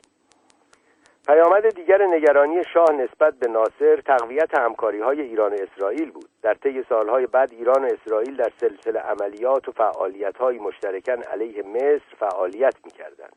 یکی از این عملیات تأسیس رادیوی تازه‌ای بود که محل استقرارش در نزدیکی اهواز بود. مخاطبش ایرانیان عرب زبان و اعراب خلیج فارس و خاورمیانه بود. برنامه ها طبعا همه به عربی و محورشان حمله علیه ناصر بود. گویا در این مرکز مستشاران اسرائیلی و کارمندان ایرانی در کنار هم مشغول فعالیت بودند. به گمان شاه هر روز که میگذشت خطر ناصر جدیتر می‌شد. نگران بود که آمریکا و انگلیس این خطر را جدی نمی‌گیرند. بارها از سفیر اسرائیل در ایران خواست که از طریق دولتش خطر ناصر را برای آمریکا و انگلیس روشن کند. به علاوه شاه خواستار کمک نظامی هرچه بیشتر از آمریکا و انگلیس شد. دائم گله می کرد که ترکیه و پاکستان بیش از ایران از آمریکا کمک دریافت می کنند در حالی که خط مقدم جبهه ضد کمونیسم و ضد ناصر ایران است. در دیداری با آیزنهاور چشمانداز استراتژیک تازه خود را شهر داد. گفت که باید دستی کم پنجاه پایگاه هوایی جدید مجهز به رادار در نزدیکی های مرز با عراق ساخته شود. ترکیب این تحولات منطقه‌ای و تأثیرش بر روحیه شاه مقامات آمریکایی و انگلیسی را متقاعد کرد که وضع کنونی سیاسی ایران دوام چندانی نخواهد داشت. می‌گفتند ایران بحران زده است. مقامات آمریکایی بر این گمان بودند که محتمل ترین نتیجه این بحران این است که برخی عناصر ارتش با برخی افراد غیر نظامی که طرفدار اصلاحات لیبرالی در مملکت هستند متحد خواهند شد و شاه را وا خواهند داشت که به ابقای نقش پادشاه مشروطه تن در دهد. بر اساس تحلیل شورای امنیت ملی آمریکا در آن زمان در ایران طبقه متوسط تحصیل کرده ای در حال رشد است و پایگاه اصلی مخالفین شاه را همین گروه تشکیل می‌دهند شمار روزافزونی از اعضای این طبقه نظام فودالی حاکم بر مملکت و امتیازات ویژه طبقه حاکم را برای عصر جدید منسوخ می‌دانند. به علاوه بر اساس این تحلیل فعالیت های اقتصادی رفتار گاه یک سر غیر مسئولانه و گاه فساد صرف بعضی از اعضای خاندان سلطنتی و نیز و برخی دیگر از برگزیدگان جامعه هر روز بر ابعاد نارضایتی عمومی می افزود. تاریخ تدوین این گزارش 1958 1337 بود ولی بیش و کم عین همین عبارات را بعدها هم سفارت آمریکا و هم سفارت انگلیس در تبیین ریشه های انقلاب به کار بستند. شگفت این که گزارش 1958 1337 را می‌توان و به گمانم میباید به خاطر دقتش در ارزیابی اوضاع و پیشبینی بر آن ستایش کرد. ولی حدود 20 سال بعد هنگامی که ایران در اوج انقلاب و رژیم شاه در آستانه سقوط بود سیا نه تنها از پیشبینی این تحولات قافل ماند بلکه از درک ابعاد ماجرا هم عاجز بود. چند ماه پیش از سقوط شاه سیا در تحلیلی مدعی شد که ایران حتی در مرحله پیش از انقلاب هم نیست. اتفاقاتی که در سال 1958 1337 و چند سال بعد رخ داد می توانند ما را در درک چرایی این عجز تحلیلی در سال 1978 1357 و ژرف بینی نسبی تحلیل های همان دولت در 1958 1337 یاری کنند. اسنادی که در چند ماه پس از چاپ روایت انگلیسی این کتاب برای نخستین بار علنی شد به ویژه تحلیل رسمی دولت انگلیس در سال 1979 1358 در باب علل ناتوانی آن دولت در پیشبینی سقوط شاه به خوبی نشان می‌دهد که علل مشابهی هر دو کشور را از درک و پیشبینی ریشه های انقلاب باز داشت در پانویس این سند 87 صفحه‌ای سیاست انگلیس در ایران 1974 1978 نام داشت و حاصل تحقیق یک محقق معتمد دولت به نام نیکلسون براون بود. وزیر امور خارجه وقت براون را موظف کرده بود ریشه ناتوانی انگلیس در ارزیابی از وضع شاه را جستجو کند. خلاصه نظرگاه براون این بود که انگلیس بیشتر به فکر مراودات اقتصادی بود و شمار مأموران اطلاعاتی خود در ایران را کاسته بود و برای اخبار ایران بیش از حد به شاه و رژیمش متکی بود. ادامه متن. در سال 1958 1137 دولت آمریکا به حدی از ابعاد نارضایتی در میان طبقه متوسط ایران و از پیامدهای بالقوه آن نگران شد که به ارزیابی جدی سیاست خود در ایران دست داد.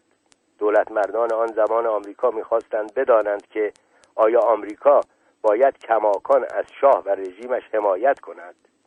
تالی این پرسش این بود که بدیل شاه کیست. و سیاست آمریکا در مقابل چنین بدیلی چه باید می بود به طور مشخص جلسه نهم سپتامبر 1958 18 شهریور 1137 شورای امنیت ملی آمریکا به بحث و گفتگو پیرامون دقیق دقیقا همین پرسش ها تخصیص داده شد. بالمعال شورا به این نتیجه رسید که آمریکا باید کماکان از شاه حمایت کند ولی در عین حال باید تمامی هم خود را مصروف این بدارد که شاه را به انجام اصلاحات لازم تشویق و ترغیب کند.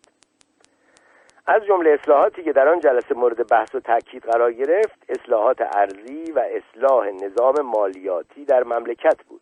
در این حال به مقامات آمریکا سفارش شد که در گفتگوهای خود با شاه پیرامون ضرورت این اصلاحات زیاده از حد فشار نیاورند. مبادا شاه از لحن صحبتشان برنجد و به خشم آید. برای شاه یکی از نخستین مشکلات جدی که در سال 1958 1337 با آن روبرو شد پخش نامه محرمانه و خصوصی بود که گویا جان فاستر دالاس وزیر امور خارجه وقت آمریکا به سلدن چپین سفیر آمریکا در ایران نوشته بود. از مضمون نامه دالاس برمی آمد که چپین تقاضا کرده بود که به پست دیگری در کشوری دیگر منتقل شود. دالاس در جواب با لحنی سخت بی پیرایه و بی پروا در عین تاکید بر اینکه چپین باید در مقامش باقی بماند نوشته بود همانطور که خوب می‌دانید ما هیچ توهمی درباره جنم شاه به عنوان یک سیاستمدار نداریم. مردک مدعی است کوروش زمان است. در واقع به هیچ وجه صلاحیت چنین ادعایی را ندارد. شاه میبایست از مدتها پیش میز پذیرفت. که باید سلطنت کند نه حکومت. اشارتش به ضرورت برگرفتن برخی سیاست های صرفا ناسیونالیستی و نیز تهدیدهای تلویحیش درباره امکان تجدید نظرش در مواضع کنونیش نشان می‌دهد که توانایی های او در مقام یک سیاستمدار همسنگ توانایی هایش به سان یک شوهرند.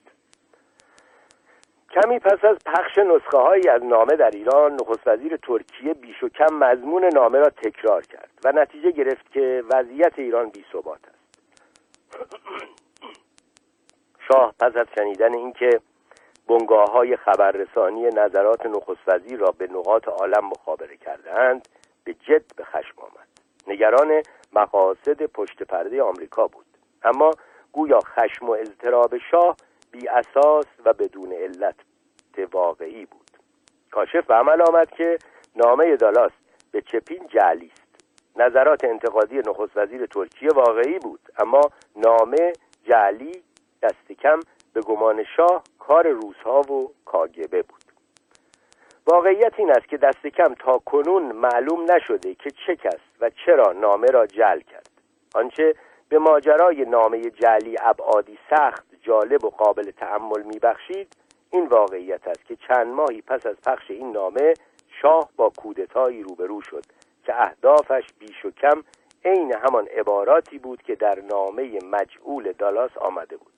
یعنی این خواست که شاه باید سلطنت کند نه حکومت. حتی اشاره نامه به مسائل زناشویی شاه هم بی اساس عذاب در نیامد. کودتایی که می‌خواست شاه را به تبعیت از قانون اساسی و سلطنت کردن وادارد به ماجرای قرنه شهرت گرفت. ماجرای قرنه تبلور سرطانی بود که یکی از ارکان رژیم شاه را از درون تضعیف می‌کرد. شاید هم جنبه از راز پیروزی انقلاب اسلامی را هم بتوان در ابعادی از این ماجرا سراخ کرد. روابط قرنه در زمان کودتایش و نیز در سالهای بعد آشکارا نشان می‌دهد که شبکه هایی از نیروهای اسلامی از همان زمان مشغول فعالیت بودند ولی اهمیت اصلی ماجرا از جنبه دیگر است. بیش و کم اتفاق نظر هست که ارتش و ساواک دو رکن اصلی قدرت رژیم شاه بود. شگفتیم که از هفت فرمانده مهم امنیتی دوران شاه بختیار پاکروان نصیری مقدم که هر کدام برای چندی رئیس ساواک بودند و نیز فردوست و علوی کیا که معاونان ساواک بودند و قرنه که رئیس رکن دو بود پنج نفر از آنها بختیار علوی کیا مقدم فردوست و قرنه به نوعی به توطعه علیه شاه یا همدستی با مخالفان شاه متهم شدند. پاکروان بیشک فرهیخته ترین رئیس ساواک بود ولی ریاستش تنها چهار سال دوام پیدا کرد. نصیری که هرگز کسی او را به تیزهوشی متهم نکرده بود و ظاهرا تنها علت برگزیده شدنش به ریاست ساواک وفاداری مطلقش به شاه بود نزدیک چهارده سال ریاست این نهاد کلیدی قدرت را در دست داشت. ولی مهمتر این که به رغم مقامش به عنوان رئیس سازمان اطلاعات کشور نصیری هرگز نمی‌خواست خبر بدهد که خبری بدهد که خاطر ما مبارک ملوکانه شاه را مکدر کند. از این هفت فرمانده تنها تیمسار علوی کیا توانست زندگی طبیعی داشته باشد.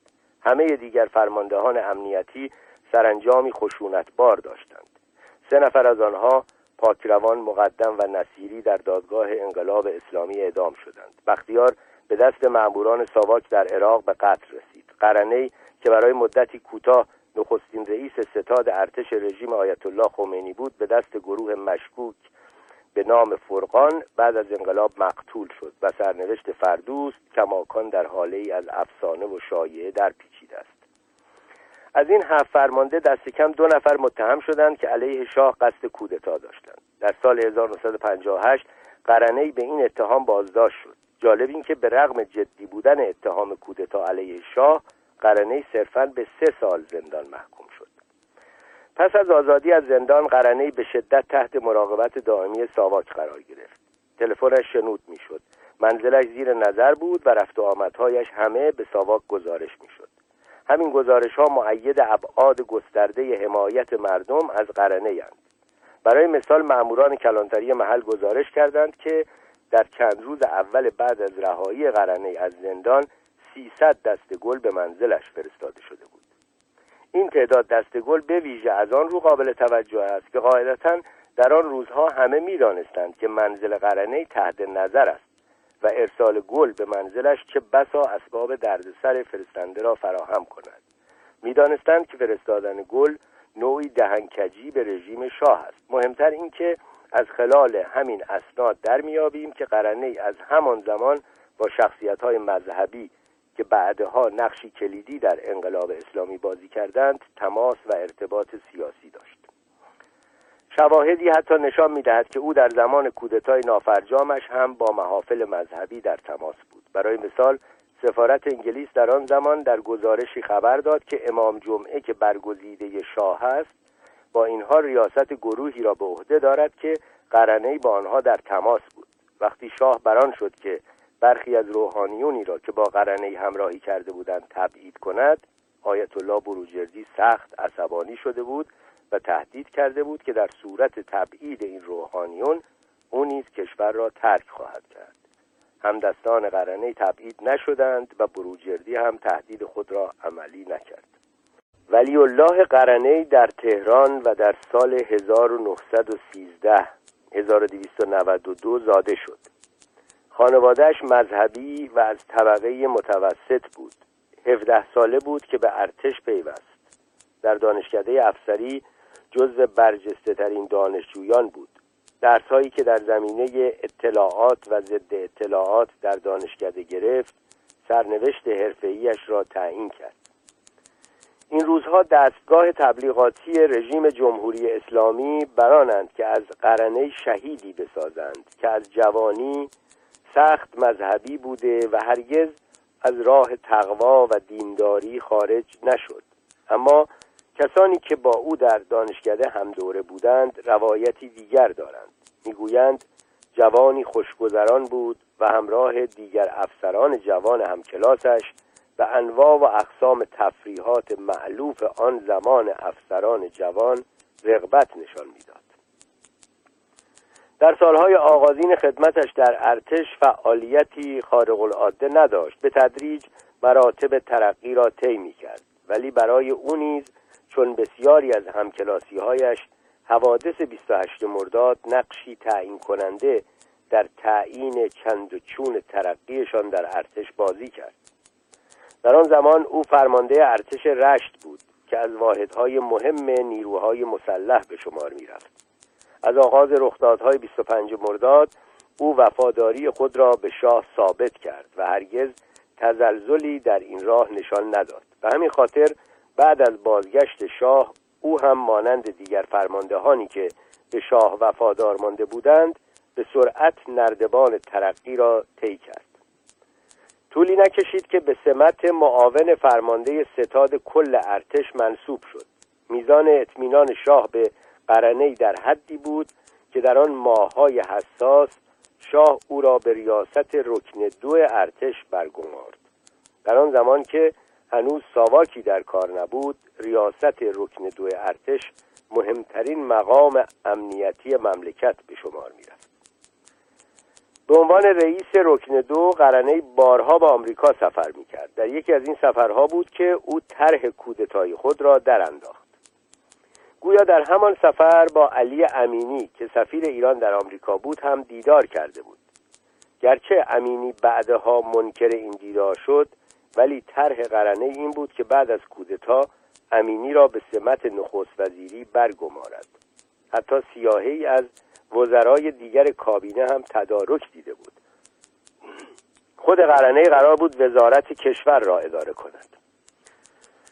انگیزه قرنه در تدارک چنین کودتایی چندان روشن نیست. برخی بر این گمانند که شاید انگیزش انتقامجویی بود.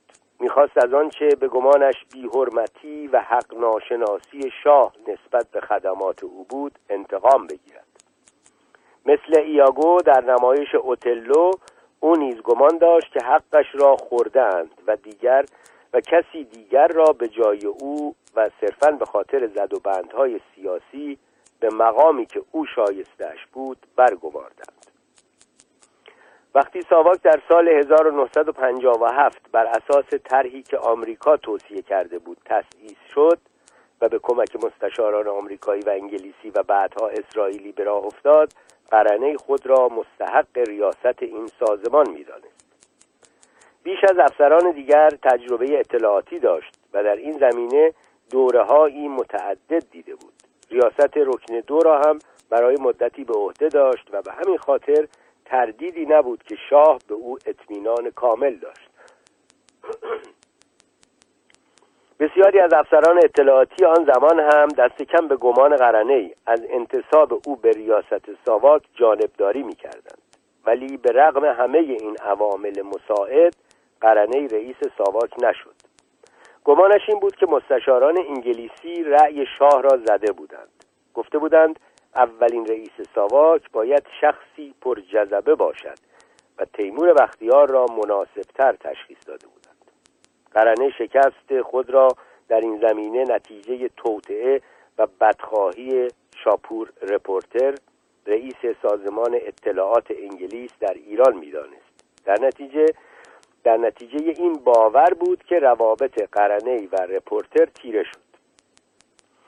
قرنی از مقام خود در رکن دو استفاده می کرد تا اطلاعات بالقوه زیان بخشی علیه ریپورتر جمعآوری کند. وقتی این شایعه به گوشش رسید که در برخی مسائل جزئی مالی ریپورتر سوء استفاده هایی کرده نه تنها بر آن شد که اطلاعاتی در این زمینه فراهم کند بلکه بعد از مدتی با یکی از مقامات سفارت انگلیس دیدار کرد و اطلاعاتی را که علیه رپورتر گرد آورده بود با آن مقام در میان گذاشت. گویا رپورتر از این سعایت و خبرچینی قرنی خبردار و براشفته شده بود.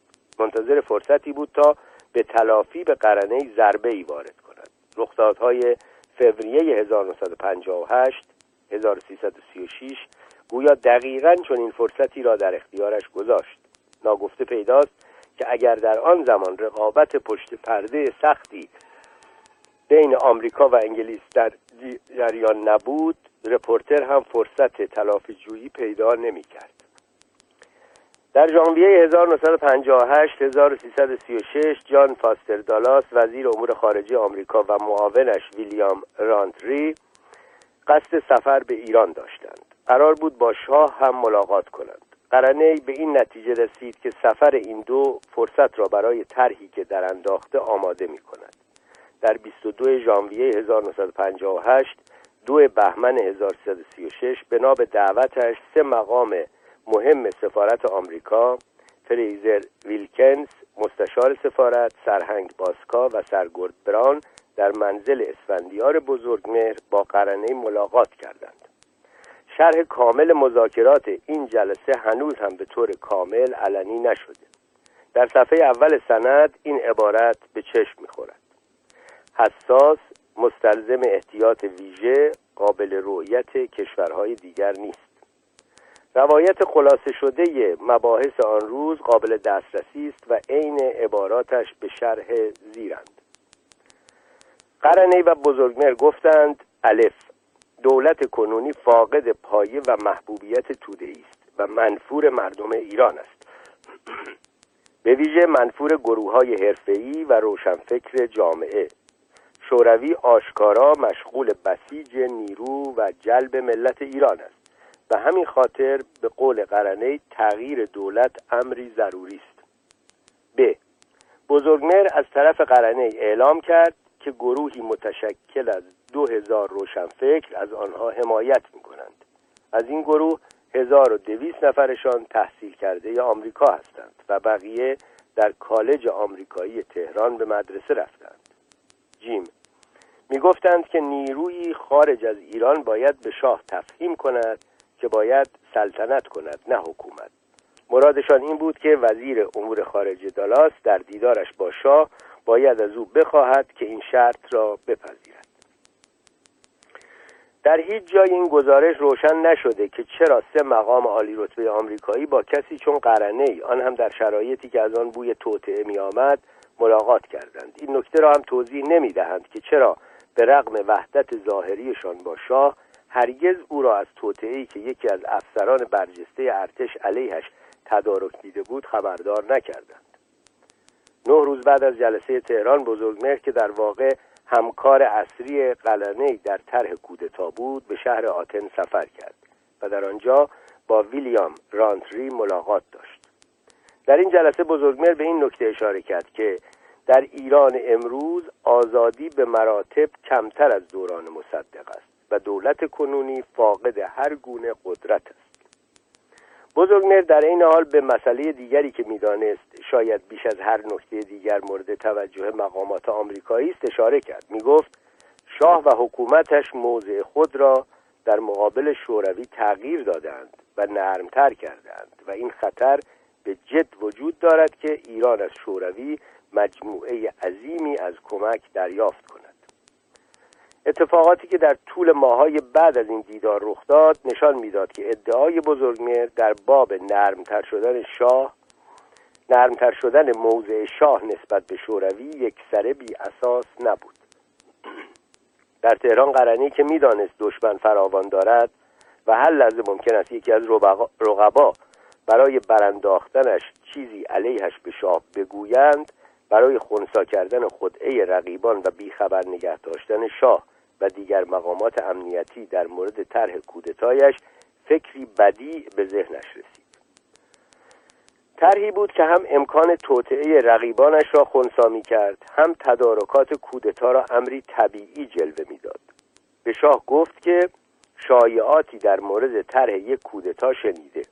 از شاه اجازه خواست که در میان برخی از طراحان بالقوه کودتا شایع کند که او خود قصد کودتا دارد.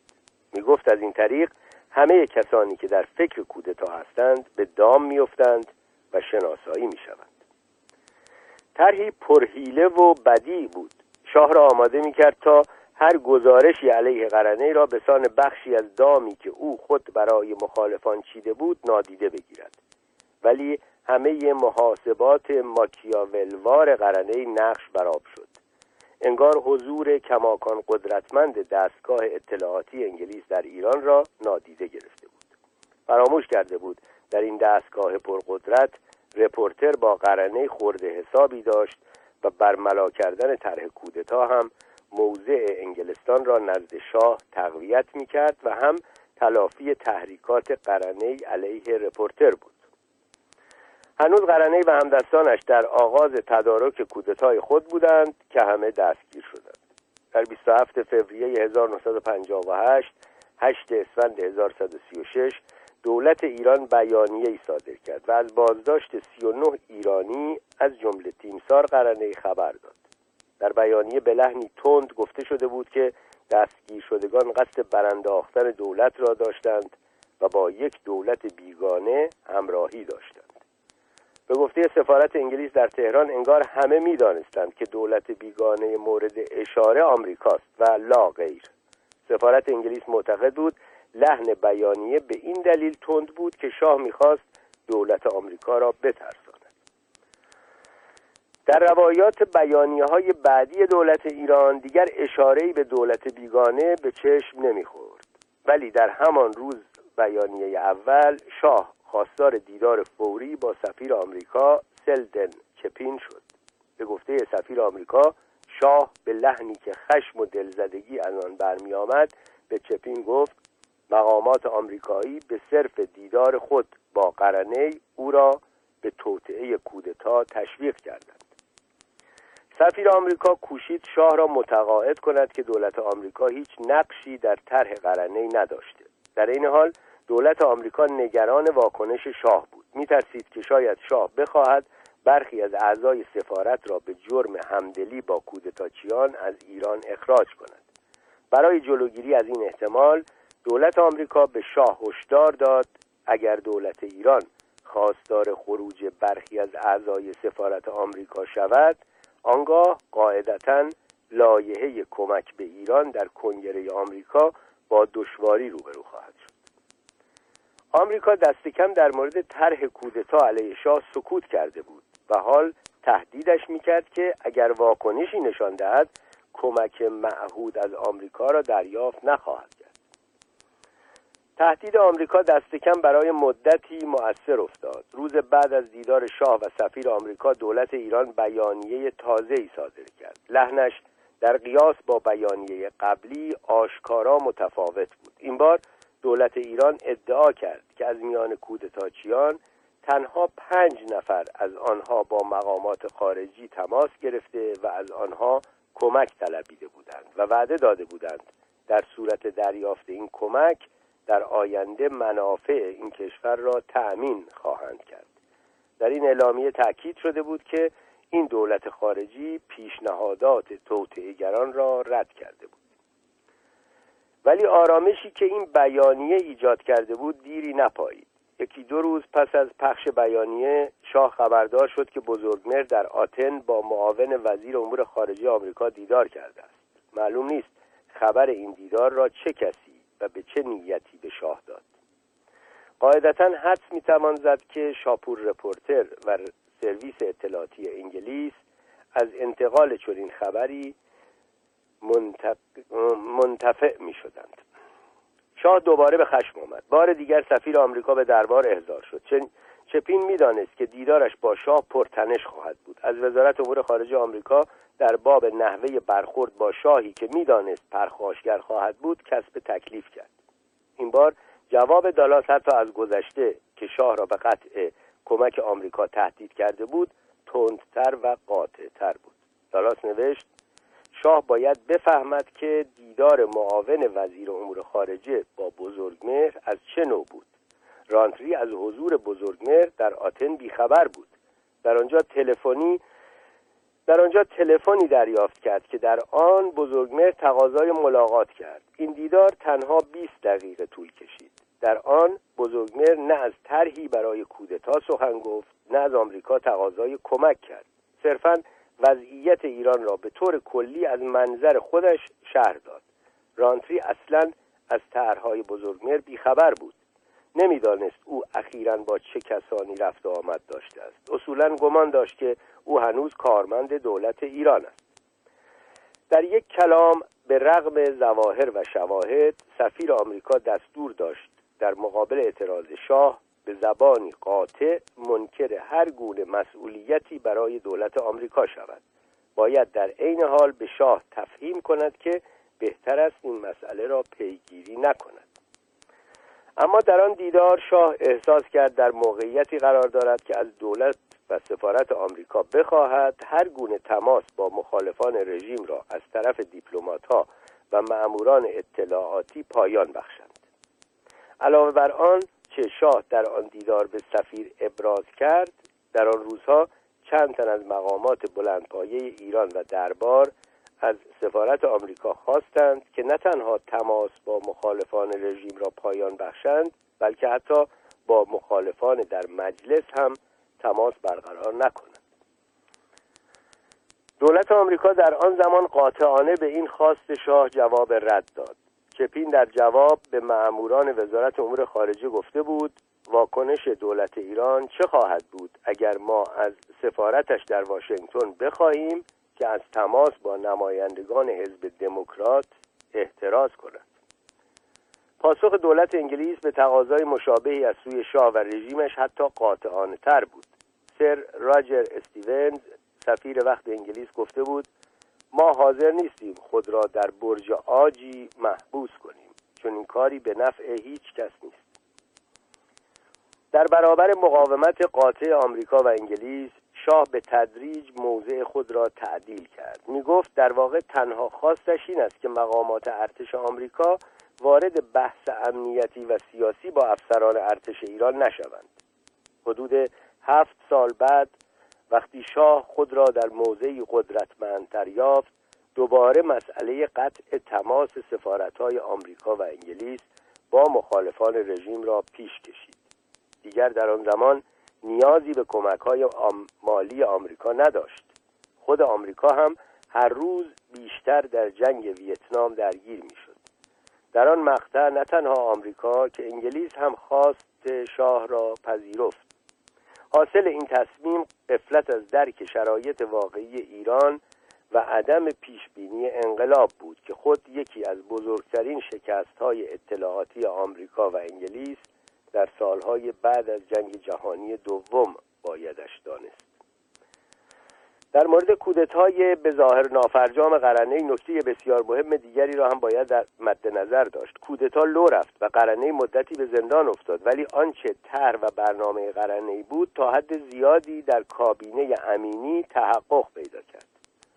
نه تنها قرنه هم امینی را برای نخست وزیری برگزیده بود بلکه بسیاری از اعضای کابینه امینی دقیقا همان کسانی بودند که قرنه برای کابینه بعد از کودتا برگزیده به علاوه امینی هم چون قرنه بر آن بود که شاه باید سلطنت کند نه حکومت. درست در همان ماهایی که شاه با بحران قرنه دست و پنجه نرم کرد بحران دیگری این بار در زندگی خصوصیش رخ نمود. مدتها بود شایعه سردی در روابط شاه و ملکه بر سر زبانها بود. نه تنها سفیر انگلیس که بسیاری از نزدیکان شاه هم شاهد بودند که چگونه به تدریج شادی و شیطنت های مهرامیزی که وجه مشخص رابطه شاه و سریا بود به اندوه و بیتفاوتی بدل شده بود. دیگر در سال 1958 1337 شکی باقی نبود که سریا از بیماری زنانه نادری رنج می‌برد که مهمترین حاصلش دست کم برای او که ملکه ایران بود نازایی به شمار می‌رفت. سفرهای مختلف به مراکز پزشکی ویژه نازایی در غرب همه بیفایده از آب در آمده بود. در واقع نخستین سفر برای معالجه این مسئله در سال 1951 1130 یعنی حدود یک سال بعد از ازدواج شاه و سریا صورت گرفته بود. در آن زمان دربار در اعلامیه خبر داد که ملکه برای مداوای پزشکی به اروپا سفر خواهند کرد. به محض پخش اعلامیه این خبر هم در شهر شایع شد که ملکه نازاست. ولی به گفته سریا با اینکه این مسئله در همان سالهای اول ازدواج هم مطرح بود ولی تا زمانی که شاه برای حفظ تاج و تختش درگیر نبرد با مصدق بود مسئله فقدان ولیعهد چندان محلی از اعراب نداشت. اما پس از پایان ماجرای مصدق توجه شاه بیشتر و بیشتر معطوف به تولید اولادی ذکور شد. هنگامی که در اکتبر 1954 آبان 1133 برای سفر دور و درازشان به آمریکا برنامه ریزی می کردند روزی شاه به سریا گفت در مورد مسئله جانشینی سخت نگران است. سریا گویا از لحن شاه به تعجب آمده بود. در هر حال شاه توصیه کرد که در طول سفر با متخصصان نازایی مشورت و دیدار کنند. البته از مدتها پیش شاه نگران مسئله جانشینی بود. از جوانب مختلف هم به این خاطر تحت فشار قرار داشت. مدتی شایع بود که می‌خواهد تنها فرزندش شهناز را به جانشینی برگمارد. این خبر به ویژه در اوایل 1954 1333 بر سر زبانها بود. مطبوعات تهران در آن زمان به این نکته اشاره کردند که انتخاب شهناز به عنوان ولیعهد بدون تغییر قانون اساسی شدنی نیست. گفته می‌شد بعضی از برادران جاه طلب شاه در چاپ این مطلب در مطبوعات نقش داشتند. متهم ردیف اول این کار علی رضا بود. به عنوان تنها برادر تنی شاه در میان برادران او تنها کسی بود که قانونا می توانست به سلطنت و پیش از آن به ولیعهدی برسد. با مرگ علی رضا مسئله جانشینی اهمیتی دو چندان پیدا کرد. این فشارها و تنشهای درباری زمانی شدت حتی بیشتری گرفت که شهناز با اردشیر زاهدی ازدواج کرد و در مصاحبه خبر از حاملگی خود داد و اضافه کرد که اگر فرزندش پسر باشد آنگاه این پسر طبعا ولیعهد ایران خواهد بود. شاه گویا به به ویژه از گفته های شهناز براشفته بود. در خلوت به یکی از معتمدان خود گفته بود یک زاهدی نمی‌تواند سلطنت پهلوی را ادامه دهد. فشارها و پچ پچ ها و زخم زبان ها هر روز فضا را بر سریا تنگتر می کرد کم کم متوجه می شد که شاید دوران ملکه بودنش دیگر دیری نخواهد پایید. در ژوئیه 1957 تیر ماه 1136 از وضعیت خود به شاه شکایت کرد. گفت این وضع قابل ادامه نیست. به شاه پیشنهاد کرد که قانون اساسی را طوری عوض کند که بتواند یکی از برادران ناتنیش را به ولیعهدی برگزیند. گویا شاه در جواب به سریا گفته بود تغییر قانون اساسی مستلزم تایید گروهی از ریش سفیدان مملکت است. واضح است که در قانون اساسی چون این ماده وجود ندارد. شاه خوب می‌دانست که تغییر قانون اساسی مستلزم تشکیل مجلس مؤسسان بود. معلوم نیست که روایت سریا و اشارهش به گروهی از ریش سفیدان نشان دیگری از بی اطلاعی او از قوانین مملکت بود. آیا شاه به مجلس مؤسسان اشاره کرده بود و سریا به لحاظ بیخبری و بیدقتی آن را ریش سفیدان تعویل و تعبیر داده بود؟ امکان دیگر این است که امکان دیگر این است که شاه قصد سفسته داشت. نمی‌خواست دل سریا را بشکند و به سراحت بگوید که رغبتی به تغییر قانون اساسی ندارد و ترجیح می‌دهد فرزند ذکور خود او سلطنت را ادامه دهد. لاجرم تایید ریش سفیدان را بهانه کرد. از خاطرات سریا و از اسناد دیگر نمی‌توان پاسخی قطعی به این پرسش ها داد. از کردار شاه البته استنباط هایی می‌توان کرد. سریا ادعا می کند که گرچه در آغاز شاه مخالف فکر تغییر قانون اساسی بود اما بعد از مدتی به این راه حل تمایل پیدا کرد. گفت گروه ریش سفیدان را برای انجام این تغییر تشکیل خواهد داد. در این حال قرار شد سریا مملکت را ترک کند و در مدتی که این ریش سفیدان مشغول رایزنی و تغییر قانون اساسی در ایران نباشد. به نظر می آمد که قول شاه به تشکیل گروه بیشتر برای دلخوشی سریا بود. قولی بود که خروجش از مملکت را آسانتر می کرد اگر به راستی قصد تغییر قانون اساسی را داشت خروج سریا به هیچ روی شرط لازم برای این کار نبود. به علاوه شاه می‌دانست که تغییر قانون اساسی در جهتی که موقعیت سریا را به عنوان ملکه تثبیت کند مورد مخالفت شدید مادرش قرار خواهد گرفت. در آن زمان تنش و تلخی روابط سریا با مادر شاه نقل محافل درباری بود. حتی شایع بود که در سه سال آخر ازدواجش با شاه سریا حتی یک بار پا به کاخ ملکی مادر نگذاشته بود.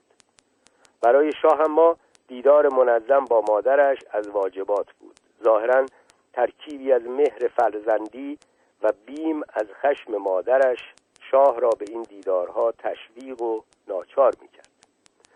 بالاخره در 13 فوریه 1958 24 بهمن 1336 بیش و کم همزمان با هفتمین سالگرد ازدواج شاه و سریا ملکه ایران کشور را به قصد اروپا ترک کرد.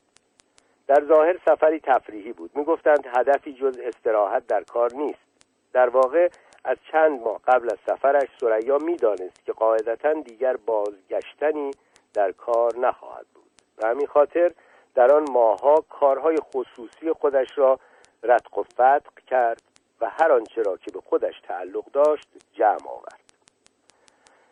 پس از خروج سریا از ایران شاه هیئتی مرکب از سیاستمداران سابقه دار که اکثر در گذشته نخست وزیر و وزیر بودند تشکیل داد و از آنها خواست که راه حلی برای نازایی ملکه و نیاز مملکت و شاه به ولیعت سراغ کنند. این شاید همان هیئت ریسفیدانی است که سریا در خاطراتش به آن اشاره می کند اما تکلیف این هیئت نه ترمیم قانون اساسی که یافتن راهی برای خروج از بنبست بود. به گفته سریا چند روز بعد از تشکیل هیئت سه نفر از آنها به نمایندگی از بقیه اعضا به اروپا سفر کردند و با سریا ملاقات هایی داشتند. جوهر پیامشان ساده بود. سریا می تواند لقب ملکه را کماکان از آن خود بداند و همسر شاه بماند ولی شاه همسر دومی اختیار خواهد کرد تا شاید این زن دوم اولاد زکوری به دنیا بیاورد. معزل سریا معزل بسیاری از زنان ایرانی و قهرمانان داستانها و فیلمهای مهم ایرانی در چند دهه اخیر بود. اما سریا زنی نبود که چنین طرحی را برتابد. حتی وقتی اعضای هیئت برای متقاعد کردن سریا یادآور شدند که ملکه مادر یعنی مادر شاه دقیقا چنین وضعیتی را پذیرفته بود سریا زیر بار نرفت. او بیش از هر کس شاه را مسئول این پیشنهاد می‌دانست. می‌گفت این پیشنهاد را سخت غیر اخلاقی می‌داند و معتقد بود شاه به رغم ظاهرش مردی شرقی است. می‌گفت به لحاظ همین خون شرقی بود که شاه به جای اقتدا به دکون به جای اقتدا به دوک ویندسور که تخت سلطنتش را فدای عشق کرد او از پدرش و از دیگر مردان چند زنه شرقی تقلید کرد. در پانویس توضیح داده شده که Duke of Windsor پادشاهی انگلستان را برای ازدواج با یک زن آمریکایی واگذاشت. این تحولات در آستانه آغاز جنگ جهانی دوم بود. شایعاتی هم در مورد همدلی دوک با آلمان نازی سر زبانها بود. در طول اقامت سریا در اروپا شاه به گفته سریا چند بار تلفنی با او تماس گرفت و هر بار گزارشی امیدوار کننده از فعل و انفعالات هیئت ریش سفیدان به سریا می‌داد. اما سریا هر روز افسرده تر و دلمرده تر می نمود حتی در یکی از این گفتگوهای تلفنی شاه دست کم به ادعای سریا خبر داد که او پیشنهاد ترمیم قانون اساسی را با هیئت در میان گذاشته اما آنها این پیشنهاد را رد کردند. در پنج مارس چهارده اسفند شاه بار دیگر زنگ زد. این بار لحن صحبتش سرد بود. حالت